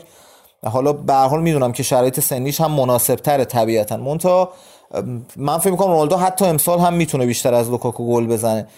و حالا دو تا نکته دیگه هم باقی مونه یه دونش این که به نظرم بازنده این انتقال یه جورایی برونو فرناندزه که حالا پنالتی ها رو از دست خواهد داد. از این به بعد یه خورده به نظرم براش سخت خواهد و دو توجه به اینکه اساسا برای لیگ برتر خیلی هم راحت برای یونایتد پنالتی می‌گیرن و حجم پنالتیاشون هر سال تعداد خیلی خیلی بالایی داره و فکر می‌کنم حتی ایسکایا هم نزنه دیگه برونو و یه خورده براش به نظرم دشوار خواهد بود با وجود خوشحالی زیادی که انجام داده و یه نکته که باز بچه ها به نظرم می‌تونستن بهش اشاره کنن و کلا تو این بحث مهمه اینه که من فکر می‌کنم انتقال مسی روی انتقال رونالدو تاثیر گذاشت. یعنی رفتن مسی خب رونالدو همیشه درباره لیونل مسی به کنایه به خصوص بعد از اینکه رئال مادرید رو ترک کرد چند بار به این موضوع اشاره کرده بود که گفت من در واقع بازیکنی هم که خودم از محیط امن خودم میام بیرون از اون کامفورت زون میام بیرون میرم یه چالش متفاوت رو تجربه می‌کنم.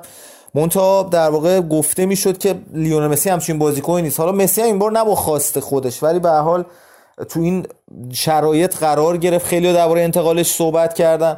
الان خیلی دارن درباره این صحبت می‌کنن که رونالدو حتی انتقال بزرگتری انجام داده. به نظرم آخر فصل معلوم خواهد شد و اینکه الان به خاطر به نظرم اتفاقاتی که در کوپا آمریکا افتاد خب مسی شانس زیادی برای توپ طلا داره ولی نتیجه گرفتن رونالدو با یونایتد شاید بتونه این قضیه رو تغییر بده و هممون می‌دونیم چقدر در واقع توپ طلا برای رونالدو مهمه. خیلی خیلی خیلی ممنونم ازتون. و با بقیه بچه هم در مورد این سوال داور. با ارفان ارفان تو نظرت چیه؟ تبریک رو به کی میگی و به کی نمیگی؟ والا تبریک داوری رو که کلا به کولینا میگم من. تنها داوری که فکر می‌کردم واقعا اگرم اشتباه می‌کنه قصد و غرضی نداره و تبریک نمیگم به تمام داوران سرزمینم که واقعا هر اشتباهی می‌کنم من حس می‌کنم که قرض دارن. یعنی کاملا این حس رو دارم نسبت به همشون راجع صحبتی هم که محمد حسین کرد فقط اینو بگم که لیونل مسی تو این دو سه سال آخر کامفورت زون که هیچی هارد زون بودش. یعنی تو 50 بار باید بدی به دمبله تا بالاخره یکشو بکنه تو یا اینکه حتی اون 50 تا هم هیچ کدومش رو نکنه تو گل. و اتفاقا جای سختی بود و رفتن لیونل مسی هم به نظر من تاثیر داشت روی رونالدو. اما یه چیز قشنگی که گفتش قابی که تو ذهنم میمونه اون شوتی که زد به پورتو آقای شیلتون بهتره بگم در درون دروازه از چل متری تقریبا از قبلش من پا شدم. گفتم نزنه این از اینجا تو گل چون نمی‌خواستم یونایتد حقیقتش ببره. به نظرم با داوری یه جورایی پورتو رو تونست رفت و برگشت حذف بکنه چون یه پنالتی توز دادش تو اولترافورد نگرفت داور. ولی اون شوت فوق العاده است. اونو ببینید. یه چیز عجیبیه. من دوست دارم فکر کنم پوشکاش گرفت. فکر می‌کنم پوشکاش آره فکر کنم گرفت. حتی فردیناند توی مچ دی گفت گفت وقتی که خواست بزنه من گفتم از اینجا آخه کی شود می‌زنه که؟ می‌گفت زد من فقط دهنم باز مونده. و یک زومی ازش وجود داره. یک تصویری از فردیناند هست که دهنه وا میشه. یعنی کورکوپر قشنگ میریزه. اون یکی مثل اون ماجرای چیز دیگه ببخشید تو حرفتم اومدم. مثل اون وینی دونت شوت دیگه یعنی همه معتقد بودن نباید بزن. فکر می‌کردم. آره. آره کمپانی رو میگی آره آره. نه آخه رونالدوه باز کمپانی که نیستش ولی توپ عجیب میره تو گل. من اون واقعا یکی از یا شاید تنها صحنه که من به وجه اومدم و از کریستیانو رونالدو فوق العاده است. اون شوت فوق العاده است. توپ نمیچرخه. و این شوتایی که اینجوری هستش یعنی کاملا بند کفش. میشینه رو وسط توپ تو مستقیم میره تو گل. فوق العاده دمت گرم فنجان با علیرضا همراه میشیم علیرضا تو روز داور رو به چه کسی تبریک میگی و به چه کسی تبریک نمیگی یا چه کسانی؟ من روز داور رو به تنها داوری که تو لیگ ایران به نظرم حالا دیگه نیستش به نظرم استاد فقانی لیگ ایران بیشتر مد نظرم و دیگه به هیچی تبریک نمیگم. تو لیگ داخلی. به نظرم میرسونه دیگه منظورو. کارو در همین همین کافی سوهل نظر تو چیه باید با علی محمودی؟ تبریک گفتنش که به نظرم کولینا لایق ترینه میشه به دو نفر تبریک نگیم؟ به هر چند نفری که دوست داری تبریک نگیم یکیش ادگاردو کوتسال اگه درست اسمشو یادم بیاد. و اون یکی هم داور چیز ایتالیا و کره. اسمش چی بود؟ مورنو. همچین چیزی درسته؟ آقای مورنو آره. مورنو. اولیه که آرژانتین. آلمان اگه داستانش رو فکر کنم بدونی دیگه اون تکلی که پدرو مونزون روی پای لوتار ماتوس نزد ولی اخراج شد. دومی هم که دیگه واضحه. و علی محمودی عزیز. حالا همه در مورد داورا صحبت کردیم ولی خب برای من یه قابی که واقعا خیلی موندگار شده بود از کسی که باید حتما بهش تبریک بگیم حسن کامرانی فر بود. جام جهانی 2010 بازی فرانسه و مکزیک اگه اشتباه نکنم که یه صحنه آفساید اریک آبیدال پای آره. پشت مونده بود. آره دقیقا.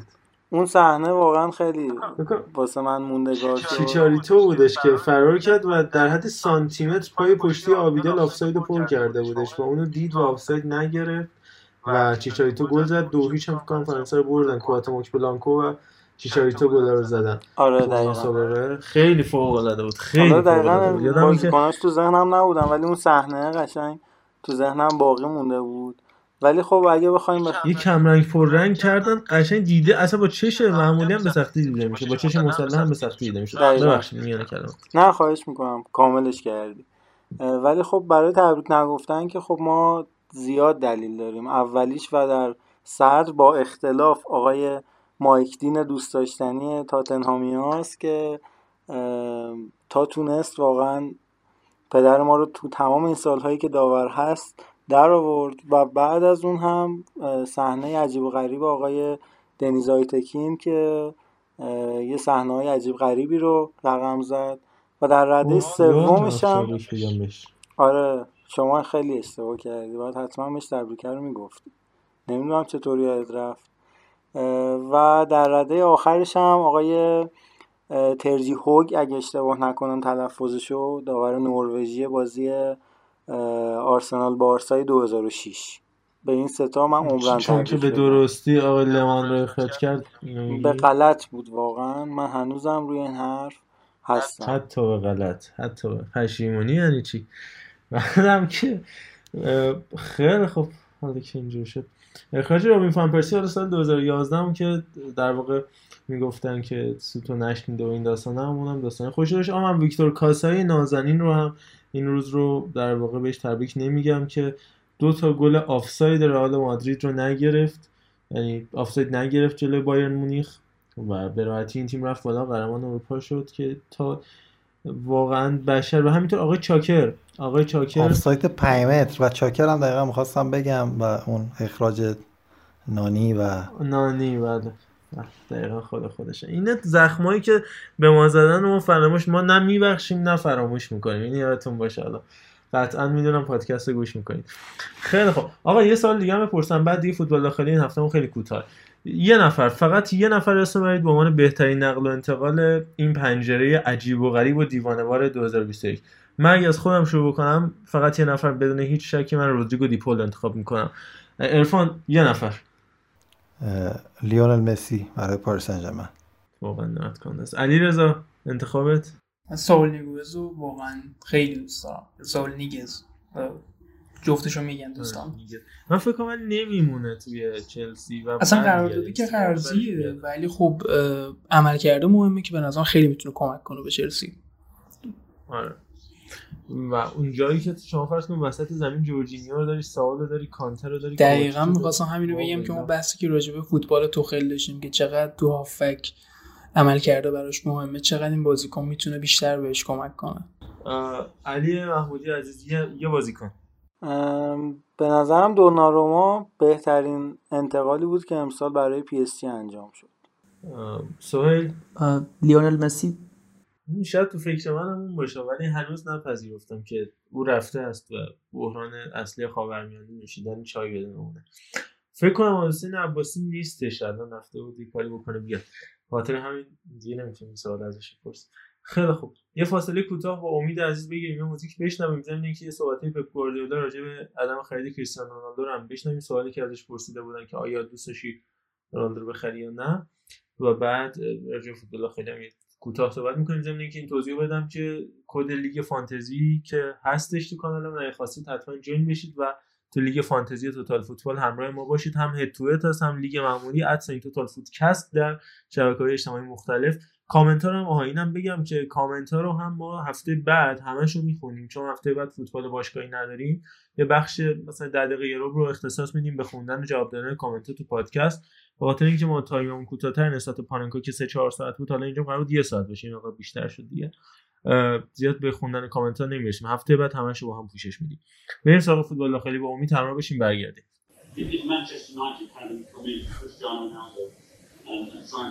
you feel you have been of the sun? Uh, I don't think so.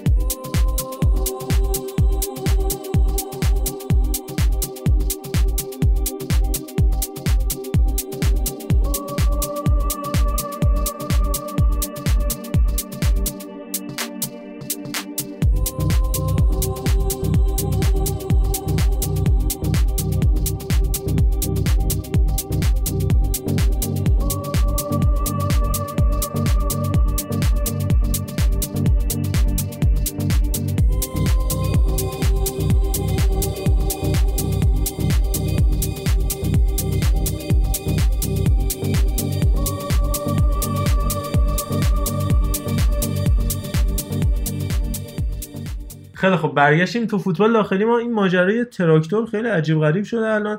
اکبر ایمانی استوری گذاشته شماره فراز کمالوند لو داده. هواداره تراکتور ریختن دم در باشگاه و طرف توی voice ش میگه آقا یا 7 میلیارد بدید یا من نیستم. بعد طبیعتا شما باید طرف کمالوند رو می‌گرفتید. من, من نمی‌دونم. بریم ما یه تیکه از voice اکبر ایمانی و یه تیکه از شعار هواداری تراکتور رو بشنویم. بعد با علیرضا راجع این مسئله صحبت بکنیم. حالا با همینطور محمد حسین عباسی عزیز. یه لحظه بریم بیان.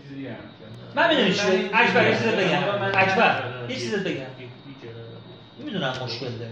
به خاطر تراکتور به خاطر این مردم به خاطر خود این فصل فقط این فصل بیا این فصل آقا تهش می‌دونی چیه؟ ما دوست داریم تو اینجا بکنیم من آقای سردار. آقا یه دقیقه یه مثالی بزنم. شما از یه دختر خانمی خوشت میاد. عاشق یه دختری هستی. خب؟ باباش هم به تو میگه آقا باید بیای دو تا خونه 500 متری برامش کنی. پول نداری. دختره رو دوست داری. حالا یه مثالی من زدم. آقا ما پولمون اینقدر ولی تو رو دوست داریم. دوست داریم نگرت داریم چه جوری بگیم اکبر؟ بابا فراز. آقای نظمی من آخرین سوزون دیرم بورشی داخته بورشی داخته Mənim əvvəli ki, dedim, hacıdan danışın. Mühtəvəmə hacıdan danışın. Əgər tutsa da tutub axın sözümdür, heç də danışmayacam da. Tutdu, tutdu, tutmadı mənə, ya rizaidnaməmi verin mənə, ya mənə qərzi verin, məndən bir dənə məbləq istəyin ki, mən onu eləyə bilən, bilən, çıxan bilən. Yani sen aç ver ben bir daha sonra. Yetti tümenden aşağıya esten. Yetti tümenden karardan ben asıl ama yetti tümen böyle. Hop. Yetti tümenin ben bir zatının dediği ismine gider. Ben aslanım! İmaniye! Aslanım!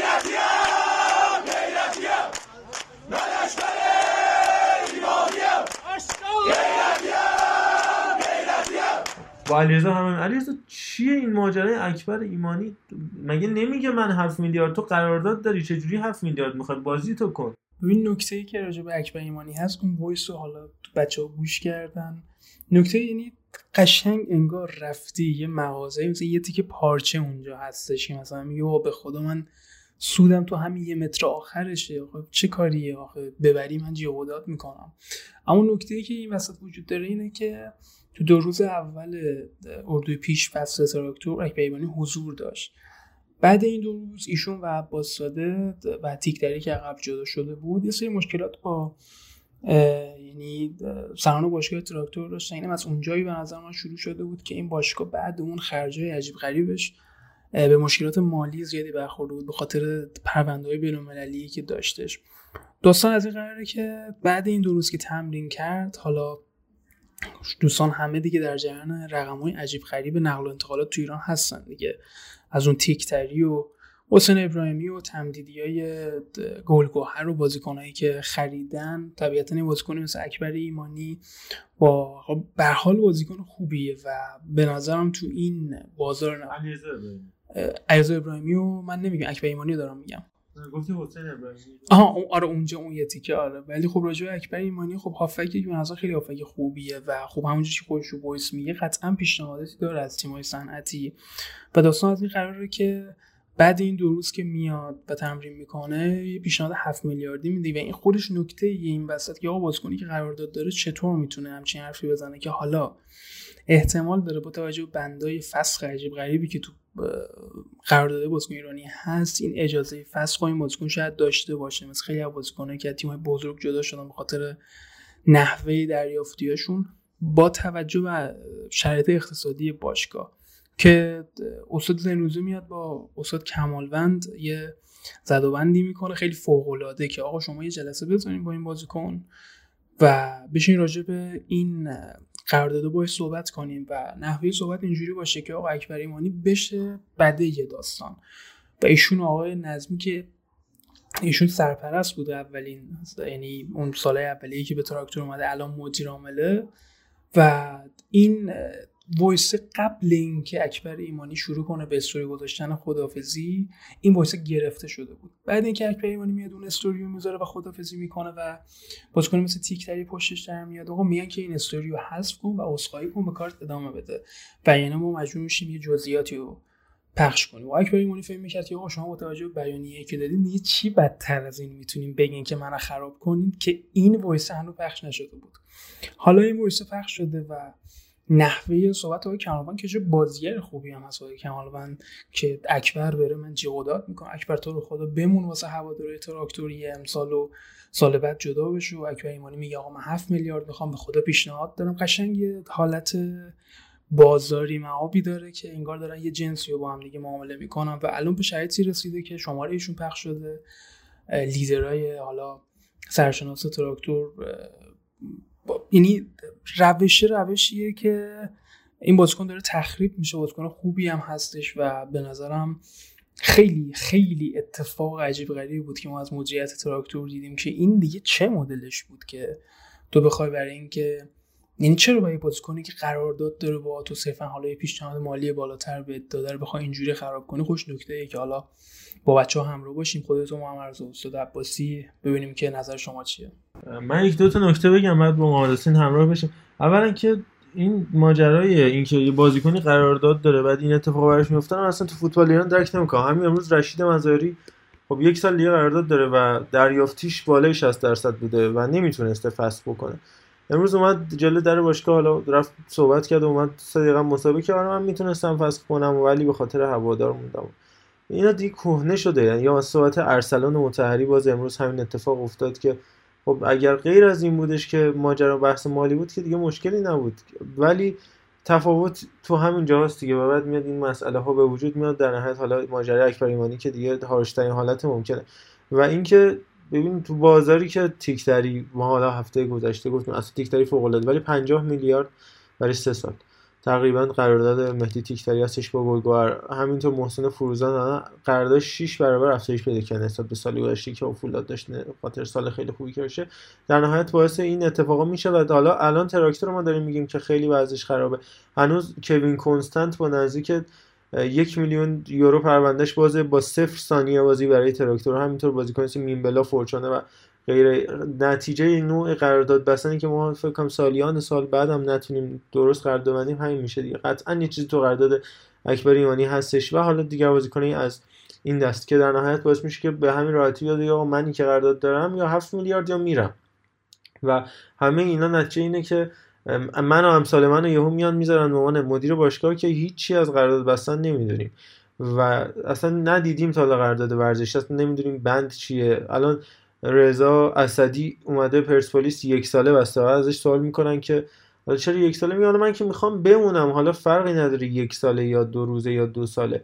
اصلا این حرفا نیست. من مگه محمد حسین کنعانی زادگان نداشتیم؟ سلام به ولی نعمتان سرخ و اینا یهو خدافظ یعنی چی من می‌خوام بمونم پس یک ما پا قرارداد نبندیم. کلا بشینیم اونجا. من که می‌خوام بازی کنم دیگه. حالا قرارداد منی نداره. یه مثل جاها هستن کارشون هم اینجوری یعنی کار همجوری فی سبیل الله هیچ امنیت شغلی ندارن. قرارداد منی نداره که نمی‌دونم واقعا چی میشه گفت. یعنی هر چقدر از اون ور ما داریم تو فوتبال اروپا میگیم خب پس این فروش لباسش شده 70 میلیون یورو 10 درصدش مال باشگاه 7 میلیون یورو از خرید مسی سود برده باشگاه پاریس سن ژرمن فلان اینجا دقیقا برعکسش یعنی درسته که با محمد حسین هم همراه بشیم راجع به این ماجراها. صحبت بکنیم. چیه این ماجرا در نهایت؟ ببین به نظر من ما اساسا تو فوتبال ایران دوچار یک سری تعاریف اشتباهیم. یعنی باید اینا رو برگردیم. شاید سالها زمان بذاریم همه رو دوباره تعریف کنیم. یعنی من می‌خوام از به نظرم وقتی تو بالاترین نهاد این فوتبال مثلا رئیس فدراسیونی که حالا یه زمانی مهدی تاج بود وقتی شما یه تاجر شکر رو ور میداری می‌بری پای قرارداد و اون قرارداد فاجعه بار ویلموتس رو امضا می‌کنی خب این اتفاق طبیعیه که دیگه تو همه جای فوتبال داره میفته دیگه. یعنی اونم یک نمونهشه ما هنوز در واقع همه باشگاه همون همه تیممون همه این پرونده های باز عجیب غریب رو دارن و خیلی تلخه این اتفاق. می‌خوام بگم ما یک سری به حال مدیر داریم. حالا تو میگی که اینا از قرارداد چیزی نمی‌دونن. من معتقدم که خیلیشون اصلا از فوتبال چیزی نمی‌دونن. یعنی ما یک سری مدیر داشتیم که مثلا معتقد بودن که مربیشون می‌گفتن آقا چرا با دوازده نفر نمیریم تو زمین؟ نمی‌دونم. یعنی حرفای این مدلی واقعا هم بوده ها. یعنی اینو خیلی اعتراف کردن خیلی از مربیا گفتن که آقا مثلا دو تا دروازه‌بان بذار مثلا تو دروازه یعنی به که گل نخوریم. یعنی می‌خوام بگم به حال این اتفاقات تو فوتبال ایران هست. همه جا انگار تعاریف اشتباه شده. همین امروز مثلا مهدی طارمی عزیز میگه که آقا به ما روحیه بدین. من به نظرم اون کسی که باید به ما روحیه بده خود مهدی طارمیه. خیلی عجیبه که انتظار داره. من واقعا از طرف همه خبرنگارا از مهدی طارمی عذرخواهی می‌کنم که توی این کرونا و بحرانا و نبود واکسن و همه مشکلات دیگه نمی‌تونیم به مهدی طارمی روحیه بدیم. ولی می‌خوام بگم یعنی ما همه تعاریفمون ظاهرا تو فوتبال اشتباه شده و نه تنها سال به سال داریم اصلاحش نمی کنیم داریم بدترش هم می‌کنیم. همه قراردادها بدن و اون جمله عجیب غریب رضا اسدی انگار مثلا جمله مهریه رو کی داده کی گرفته است دیگه که در واقع همه دادن همه هم گرفتن و باز میگن این جمله رو که من که می‌خوام بمونم. و فقط هم این نیست دیگه. اصلا کلا همه قراردادهای یک ساله ببین نرم قرارداد همه جای دنیا اینه که شما یه قرارداد حالا بسته به اون شرایط سنی اون بازیکن بین دو تا پنج سال معمولا قرارداد ببندید معمولا تو قراردادهای پنج ساله وقتی به سال آخر رسیدین باید درباره سرنوشت بازیکن تصمیم بگیرین. یعنی اتفاقی که الان مثلا برای کیلیان امباپه افتاد دیگه. یعنی تو تابستون ما قبل پایان قراردادش تبدیل به سوژه نقل و انتقالات شد. حالا اگر حتی ثابت بشه که مثلا باشگاه رئال مادرید مستقیم با این بازیکن در ارتباط بوده اگر ثابت بشه که یک وسوسه های در راه بوده قطعا جریمه های هم اتفاق میفته یعنی همه چی روی نظم و حساب و کتاب اتفاق میفته اینجا متاسفانه نبازیکن قرارداد داره. انقدر بند میگنجونن تو قرارداد انقدر دوستان دلال فعالن و تأثیر گذارن در فضای فوتبال که هر لحظه اراده کنه مثلا اگه یه چهارشنبه بارون بیاد می‌تونه قراردادش رو فسخ کنه. یعنی حق فسخ عجیب غریب. و یه نکته دیگه که خیلی این دو سه سال باب شده مخصوصا از وقتی آقای اسکوچیچ زحمت کشیدن. هدایت تیم ملی رو بر عهده گرفتن. این بندای ملی پوش شدن بازیکنام خیلی داره فعال میشه و خیلی جالبه که مثلا سیامک نعمتی دعوت میشه اردوی تیم ملی یک میلیارد به قیمت قراردادش اضافه میشه نمی‌دونم. یه دعوت های عجیب غریبی مثل مهدی شیری اتفاق میفته احمد زنده روح البته بازیکن بسیار خوبیه ولی دعوت میشه تیم ملی ناگهان آپشن قراردادش یک میلیارد میره بالاتر و دیگه تو اردوی بعدی هم نیست. می‌خوام بگم این اتفاقا به حال اتفاقای تلخیه و زیاد هم داره میفته قابل انکار هم نیست. و همه اینها باید تغییر کنه دیگه. اون میگم یعنی از رأس فدراسیون تا هوادارها که مدام به باشگاه فشار میارن آقا بازیکن بخر بازیکن بخر باشگاه میره دوباره خودش رو به زور وارد بازار می‌کنه برای اینکه مثلا یک یه هافک بخره و این نگرانی رو برای آینده خودش ایجاد می‌کنه. هر مدیری این رو می‌ذاره برای مدیر بعدی. و متاسفانه در میگم حتی خود بازیکن ما که اروپا هم رفته و داره تو بالاترین سطح فوتبال دنیا بازی می‌کنه باز خودش یعنی اسیر این تعاریف اشتباه میشه و این به نظرم نکته جالبی نیست و خب ما دیگه تو فوتبال ایران یه خورده عادت کردیم بهش متاسفانه. دقیقا حالا سهیل هم داره نکات مختلفی میگه که حالا افرادی هستن که ما اسم نمی‌بریم که در صورتی که محروم هستن همچنان دارن کار می‌کنن و پست دارن و مثلا حالا یه نمونهش آقای رویانیان من یادم اون زمان ماشین که می‌دادن رو قرارداد به خاطر اون مسئله سقف قرارداد یه پرش دادن به محسن بنگر که این پرشه پلاک نمی‌شد و هنوزم پلاک نشده بعد ده سال و نمی‌تونه بره بیرون. تهش این جدی میگم این که پدر محسن بنگر توی همون شمال نوشهر و این اون سمتا با این ماش با این پرش میرن تا سر کوچه نون می‌گیرن میان. این جدی این شوخی نمی‌کنن با این پرش میرن نون می‌گیرن میان و دوباره میذارنش تو پارکینگ. چون پلاک نداره و اگر از کوچه خارج بشه دستگیر میشن. به عنوان ماشین بدون پلاک و خلافکار این داستان هیچی نداره. هیچ مدارکی نداره و هیچ وقت هم نخواهد داشت. چون که نمی‌خوانم بفروشنش دلشون میسوزه کاربریش اینه که باهاش خرید نون می‌کنن از یا مثلا همون مسئله سیمان و مسئله تیراهن و این چیزهایی که تو این چند وقت باب شده و در نهایت این اتفاقا میفته و این دوستانی که الان مثلا تو پای قرارداد علی نعمتی آقای غین گاف با شرکت آرکا ایرانیان و اون صحبت عجیبی که من بعد فکر می‌کنم درست داشت می‌گفت آقای رسول پناه که کمال واقعا گریه می‌کرد. و اون مسئله بازیکن پکیجی و اینا من فکر می‌کنم رسول پناه یه مقدار اگه ادبیاتش درست تر بود خیلی اتفاقات تو فوتبال ایران میافتاد که در نهایت حالا به هر دلیلی نیفتاد. و حالا من یه چیزی از الان بگم برای هفته بعد که میگم چون بازی ملی هستش و یه مقدار بحث بازی ملی که سالات بره از الان ما آمادگی داشته باشیم هفته بعد. یا آقا تو این هفت ماه هشت ماه بریم سراغ فدراسیون. بگیم آقا فدراسیون عزیزی خادم نظرتون نمش چیه؟ تو این هفت ماه آیا به وعده هایی که داده بود عمل کرده یا نه؟ و یه ارزیابی از عملکرد فدراسیون عزیزی خادم داشته باشیم ضمن اینکه راجع به تیم ملی امید و انتخاب مهدی مهدوی کیا هم میشه صحبت کرد. مهدی مهدوی کیا که خودش یه جورایی نقد می‌کرد این عملکرد فدراسیون رو حالا ماجرای زمان کیروش رو. بعد اون اتفاق برای تیم آکادمی کیا افتاد و یهو انگار نمی‌دونم نمی‌دونم. من قضاوت نمی‌کنم. انگار یه اتفاقاتی این وسط افتاد که یه توازن قدرتی شکل گرفته شد. سرمربی تیم ملی امید که براش آرزوی موفقیت می‌کنیم اما خب هیچ تجربه سرمربیگری توی سطح اول فوتبال ایران یا حالا اروپا نداره. بیشتر آکادمی بوده. آکادمی زیر 15 16 سال. که من فکر کنم بحث خوبی بتونیم داشته باشیم طبق انتظار که مثلا بگیم با توجه که دو تا بازی ملی هم انجام شده. یکی فردا یکی هم که سه‌شنبه فردایی که دارم میگم برای شما دیروزه چون شما جمعه گوش می‌کنید این اپیزود رو. بچه اگه باز نظری دارید راجع به این مسائلی صحبت کردیم مطرح کنید. اگر نه دیگه اپیزود رو ببندیم و دیگه تایمش هم خیلی شد. آره من یه نکته که می‌خواستم بگم راجع به صحبت استاد عباسی اینه که این نحوه قرارداد بستنه که قشنگ اینجوری یعنی شاید کمدی باشه. قشنگ اینجوریه که آقا من فلان بند فسخ و برات می‌ذارم ولی خدایی فوش گذاشتم اگه استفاده کنی. قشنگ داره اینجوری قرارداد بسته نمیشه و دلیلش چیه؟ دلیلش اینه که آقا منی که الان میام میشم مدیر عامل یه تیمی وقتی اون تیم دولتی من واقعا نمی‌دونم یک سال دیگه هستم یا نه. پس من توی این یک سال میام چک می‌کشم بازیکن می‌خرم. و اصلا برام مهم نیستش یا سالگی این بازیکن به چه نحوی می‌تونه جدا شه چقدر بدهی بار میاد اسکلت تیم حفظ میشه نمیشه. و دلیل عمدهش اینه که آقا ما نمیایم بسپریم به یه شخصی باشگاه که می‌دونه آقا من پنج سال دیگه هستم. پس من باید تا پنج سال جوابگو باشم.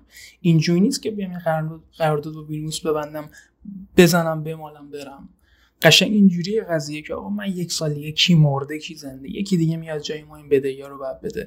و این به نظر یک جای دیگه میاد که یعنی یه جورایی یه سری از این تیما رو مدیریتش رو داره از یه جای دیگه انتخاب می‌کنم و دلیلش میشه این. خیلی عمالی. بسیار باید موافقم این بحث عدم ثبات و اینکه به حال این عوض میشه یا دوباره خب این قرارداد که مال زمان آقای سعادتمند بود من نمی‌دونم اونم که مال زمان فتحی بود اصلا به من ربط نداره. و این تو همه بخشامون هم هست. این ظرفو که اسقط کثیف کرده من نمی‌دونم اون دمپایی هم که محمد گذاشته موش. حالا دیگه بیش از این کشش ندیم. بچه اگه نظری ندارین دیگه کم کم خدافزی بکنیم با مخاطبین و حتما دوست نظراشون رو داشته باشیم. میگم به صورت صوتی هم اگر دوست حتما نظراتتون برای ما بفرستین که تو خود اپیزود هم کار می‌کنیم و کامنت هم که گفتم اپیزود بعدی حتما کامنت می‌خونیم و پاسخ میدیم بهشون در کنار بحثی که راجع فدراسیون خواهیم داشت. محمد حسین اگر صحبتی داری میشنویم. اگر نه دیگه کم کم خدافظی می‌کنیم. فکر کنم سهیل هم می‌خواد این نکته از مورد تیم ملی بگه که حتما میشنویم. در مورد تیم ملی فکر می‌کنم که همه می‌دونیم اوضاع اصلا خوب نیست. شرایط واقعا چیزی شبیه به فاجعه است. توی کل بدنی تیم ملی معمولا قبل بازی ها چون یه جلسه آنالیزی چیزی همیشه هست توی همه تیم ها و خود سایت و چیز فدراسیون هم همیشه عکساشو میذاشت. حتی عکس اینم نذاشتم. من فکر می‌کنم این نذاشتنه یعنی اینکه اصلا جلسه تشکیل نشده. و تیم ملی بدون جلسه آنالیز و نمی‌دونم از این جور صحبت ها می‌خواد بره با سوریه بازی کنه فکر نمی‌کنم اتفاق خوبی باشه برای یه فدراسیون پنج ستاره و حالا از این صحبت ها و حال تیم ملی اصلا خوب نیست. دقیقا یه بحثی هم بودش که هیچ کدوم بازیکن تیم ملی اصلا هیچ استوری و آرزوی سلامتی اینا برای وحید هاشمیان و همینطور اسکوچیچ نداشتن که جالبه میگن اسکوچیچ تو تمرینات فواشی می‌کنه. من نمی‌دونم ولی امیدواریم که اینطوری نباشه. یعنی بی احترامی می‌کنه بازیکن. یه کنفرانس مطبوعاتی معروفم زمان حضورش تو صنعت نفت یا تو ملوان. تو ملوان داره که حالا دیگه و خیلی زیباست. آره زمان ملوانش که میگه چیز my life و اینا. خیلی خوب. محسن عباسی عزیز خیلی ازت سپاسگزاریم که با ما این هفته همراه بودی. امیدواریم که هفته های بعد هم زمانی داشته باشی اینکه کنار ما باشی. دو ساعت می‌دونم وقتت خیلی پره و شلوغه. امیدوارم بتونیم بازم کنارت باشیم و از نظراتت استفاده بکنیم. مهارت جان خیلی ممنونم از تو از همه بچه ها من لذت بردم. امیدوارم که حتما حتما به زودی با هم صحبت کنیم و درباره اتفاقای خیلی خوب و مثبتی هم صحبت کنیم. خیلی خیلی ازت سپاسگزارم. ارفان از همراهیت خیلی متشکریم. با هم خدافظی می‌کنیم. دونه دونه میریم خونه ها منم خیلی ممنونم. از همه دوستان آسوئل و محمد حسین هم که اومدن از این اپیزود. ایشالله باشن همیشه. جای ما پیرمردا واقعا خیلی بهتر و با کیفیتتر من گوش کردم. با اینکه دو ساعت شد ولی خب لذت بردم. دم همگی که ایشالله همه شنونده هم بشنون و نظراتشون هم بذارن. برای هفته بعد که کلا طوفانی راجع فدراسیون و بحثای داخلی حسابی به نظرتون رو بگید. اگر موضوعی هستش که دوست دارین راجع صحبت بکنیم حتما بگید. بچه ها با اطلاعن و تو بدنه داستان هست. خدای محمد رضا خان حکیمی می‌تونه نوبت صحبت خوبی رو داشته باشه برامون. ارادتمند و مخلص. قربون شما. با, همینطور با علیرضا همینطور محمد حسین همه در کنار هم هستیم. علی محمودی عزیز با تو هم خب جا داره از این دو دوست عزیزی که کمک کردن این اپیزود خیلی پرپیمون تر بشه تشکر بکنم. و نکته خیلی مهم اینه که مواظب خودتون تو این روزا باشین. امیدوارم که همه در صحت و سلامت کامل باشین و توتال فوتبال رو گوش بدین و لذت ببرین. منتظر نظرات خوبتون هستیم. والا الان تقریبا دو شبه که ما داریم ضبط می‌کنیم و فقط می‌تونم بهتون شب بخیر بگم. ممنون که همراه ما بودیم ممنون از اینکه با اکسیر فوتبال با ما همراه بودی. علی جان و در نهایت با علیرضا هم خدافزی بکنیم. من خیلی خیلی خوشحالم که انقدر خوب همیشه داره پیش میره و حمایتی که بچه ها از همون می‌کنن و به عنوان واقعا کم سوادترین عضو این گروه می‌خوام بگم که واقعا دمتون گرم. کامنت هایی که می‌ذارین فیدبک هایی که به اون میدین و این گوش کردناتون و کمک کردناتون خیلی مهمه. وقتی که این اپیزود پخش شده ما ایشالله قطعا یه امتیاز خوشگل از سوریه گرفتیم و بزنیم تا قبل بازی با کره کار رو جمع کنیم. با همین بازیکنایی که داریم به نظرم تو گروهی هستیم که حالا شاید خیلی فوتبالی نباشه اما به نظرم بازیکن‌ها می‌تونن کار جمع کنن. ایشالله اتفاق خوبی بیفته و آقای محمد حکیمی که امروز تولدشه یه نکته جالب براتون بگم. الان که هنوز این اپیزود تمام نشده یه نوتیفیکیشن تو گروه محتوامون اومد موضوعات هفته بعد. یعنی شما تصور کن که چجوری میشه. یعنی ما هنوز این اپیزود جمع نکردیم. استاد حکیمی برای هفته بعد ما محتوا داد که ما فقط بیایم اینجا. یعنی همه چی آماده است ما میایم صحبت می‌کنیم دیگه و واقعا لذت می‌بریم که کنار دوستان هستیم و رفقایی که ما رو گوش می‌کنن. خیلی مخلصم. قربونت تو عزیز جان ممنونم ازت یه چیزی هم تو پرانتز بگم حالا تو برنامه فوتبال یک گرافیست دوست داریم. کاری ندارم. ساعت مثلا دو نیم که تموم میشه وقتی که دیگه می‌رسه اون تهیه کندکتور من دو روب تو گوشی گرافیک های هفته بعد مثلا می نویسم براش و بعد ما فوش میده دیگه. اون اواخر که لام هست مثلا دو روب هنو قبلیه جاش درد می‌کنه. تمام این این از همون دست است. سهیل عزیز با تو هم همراه هستیم خیلی ممنون که کنارم بودی. ان از این بعد باهات همراه خواهیم بود. مخصوصا میلان و رئال که مخصوصا میلان. می‌دونم علاقه داری. ممنونم ازت. خواهش می‌کنم باید بگم که من فکر کنم چندین و چند ماه توی کانسپت قبلیتون همیشه گوش می‌دادم همیشه دنبال می‌کردم و حالا الان که اینجا یه احساس خیلی عجیبیه. خیلی خوشحالم که بینتون هستم و امیدوارم که بازم بتونم توی این فضا حضور داشته باشم و کنارتون باشم چون خیلی اتفاق عجیبیه خلاصه برام. ممنونم که منو پذیرفتید. خواهش می‌کنم. چه ضمن اینکه روز مدیر ورزشی که نداریم ولی اگه روز مدیر ورزشی داشتیم هم اون رو هم به ایگلیتاره تبریک میگم که آینتراخت فرانکفورت و کیش رو ننوشت و شد آینتراخت فرانکفورت و آقای فیلیپ کوستیچ نرفتش به لاتزیو و خیلی زیباست. این اتفاقاتی می‌بینیم. هنوز زیبایی جریان داره در درکای فوتبال. به کوستیچ همین روزای مبارک رو تبریک میگم که در تمرینه فرانکفورت شرکت می‌کنه. شب و روزگارتون خوش باشه. آدرس این Total Footcast در اینستاگرام توییتر و همینطور تلگرام و Castbox مخصوصا Castbox و کامنتاش با ما همراه باشید و هیچ راهی هیچ راهی هیچ راهی جز اینکه به صورت شخصی و سینه به سینه و دهان به دهان از نوع غیر تنفس. منتقل بشه. توتال فوتبال نداریم. خواهش می‌کنم معرفی بکنید به کسایی که علاقه دارن و حتما نقد و نظراتتون رو با ما داشته باشید. شب و روزگارتون خوش باشه. وقتتون بخیر. مرسی. فوتبال. خداحافظ.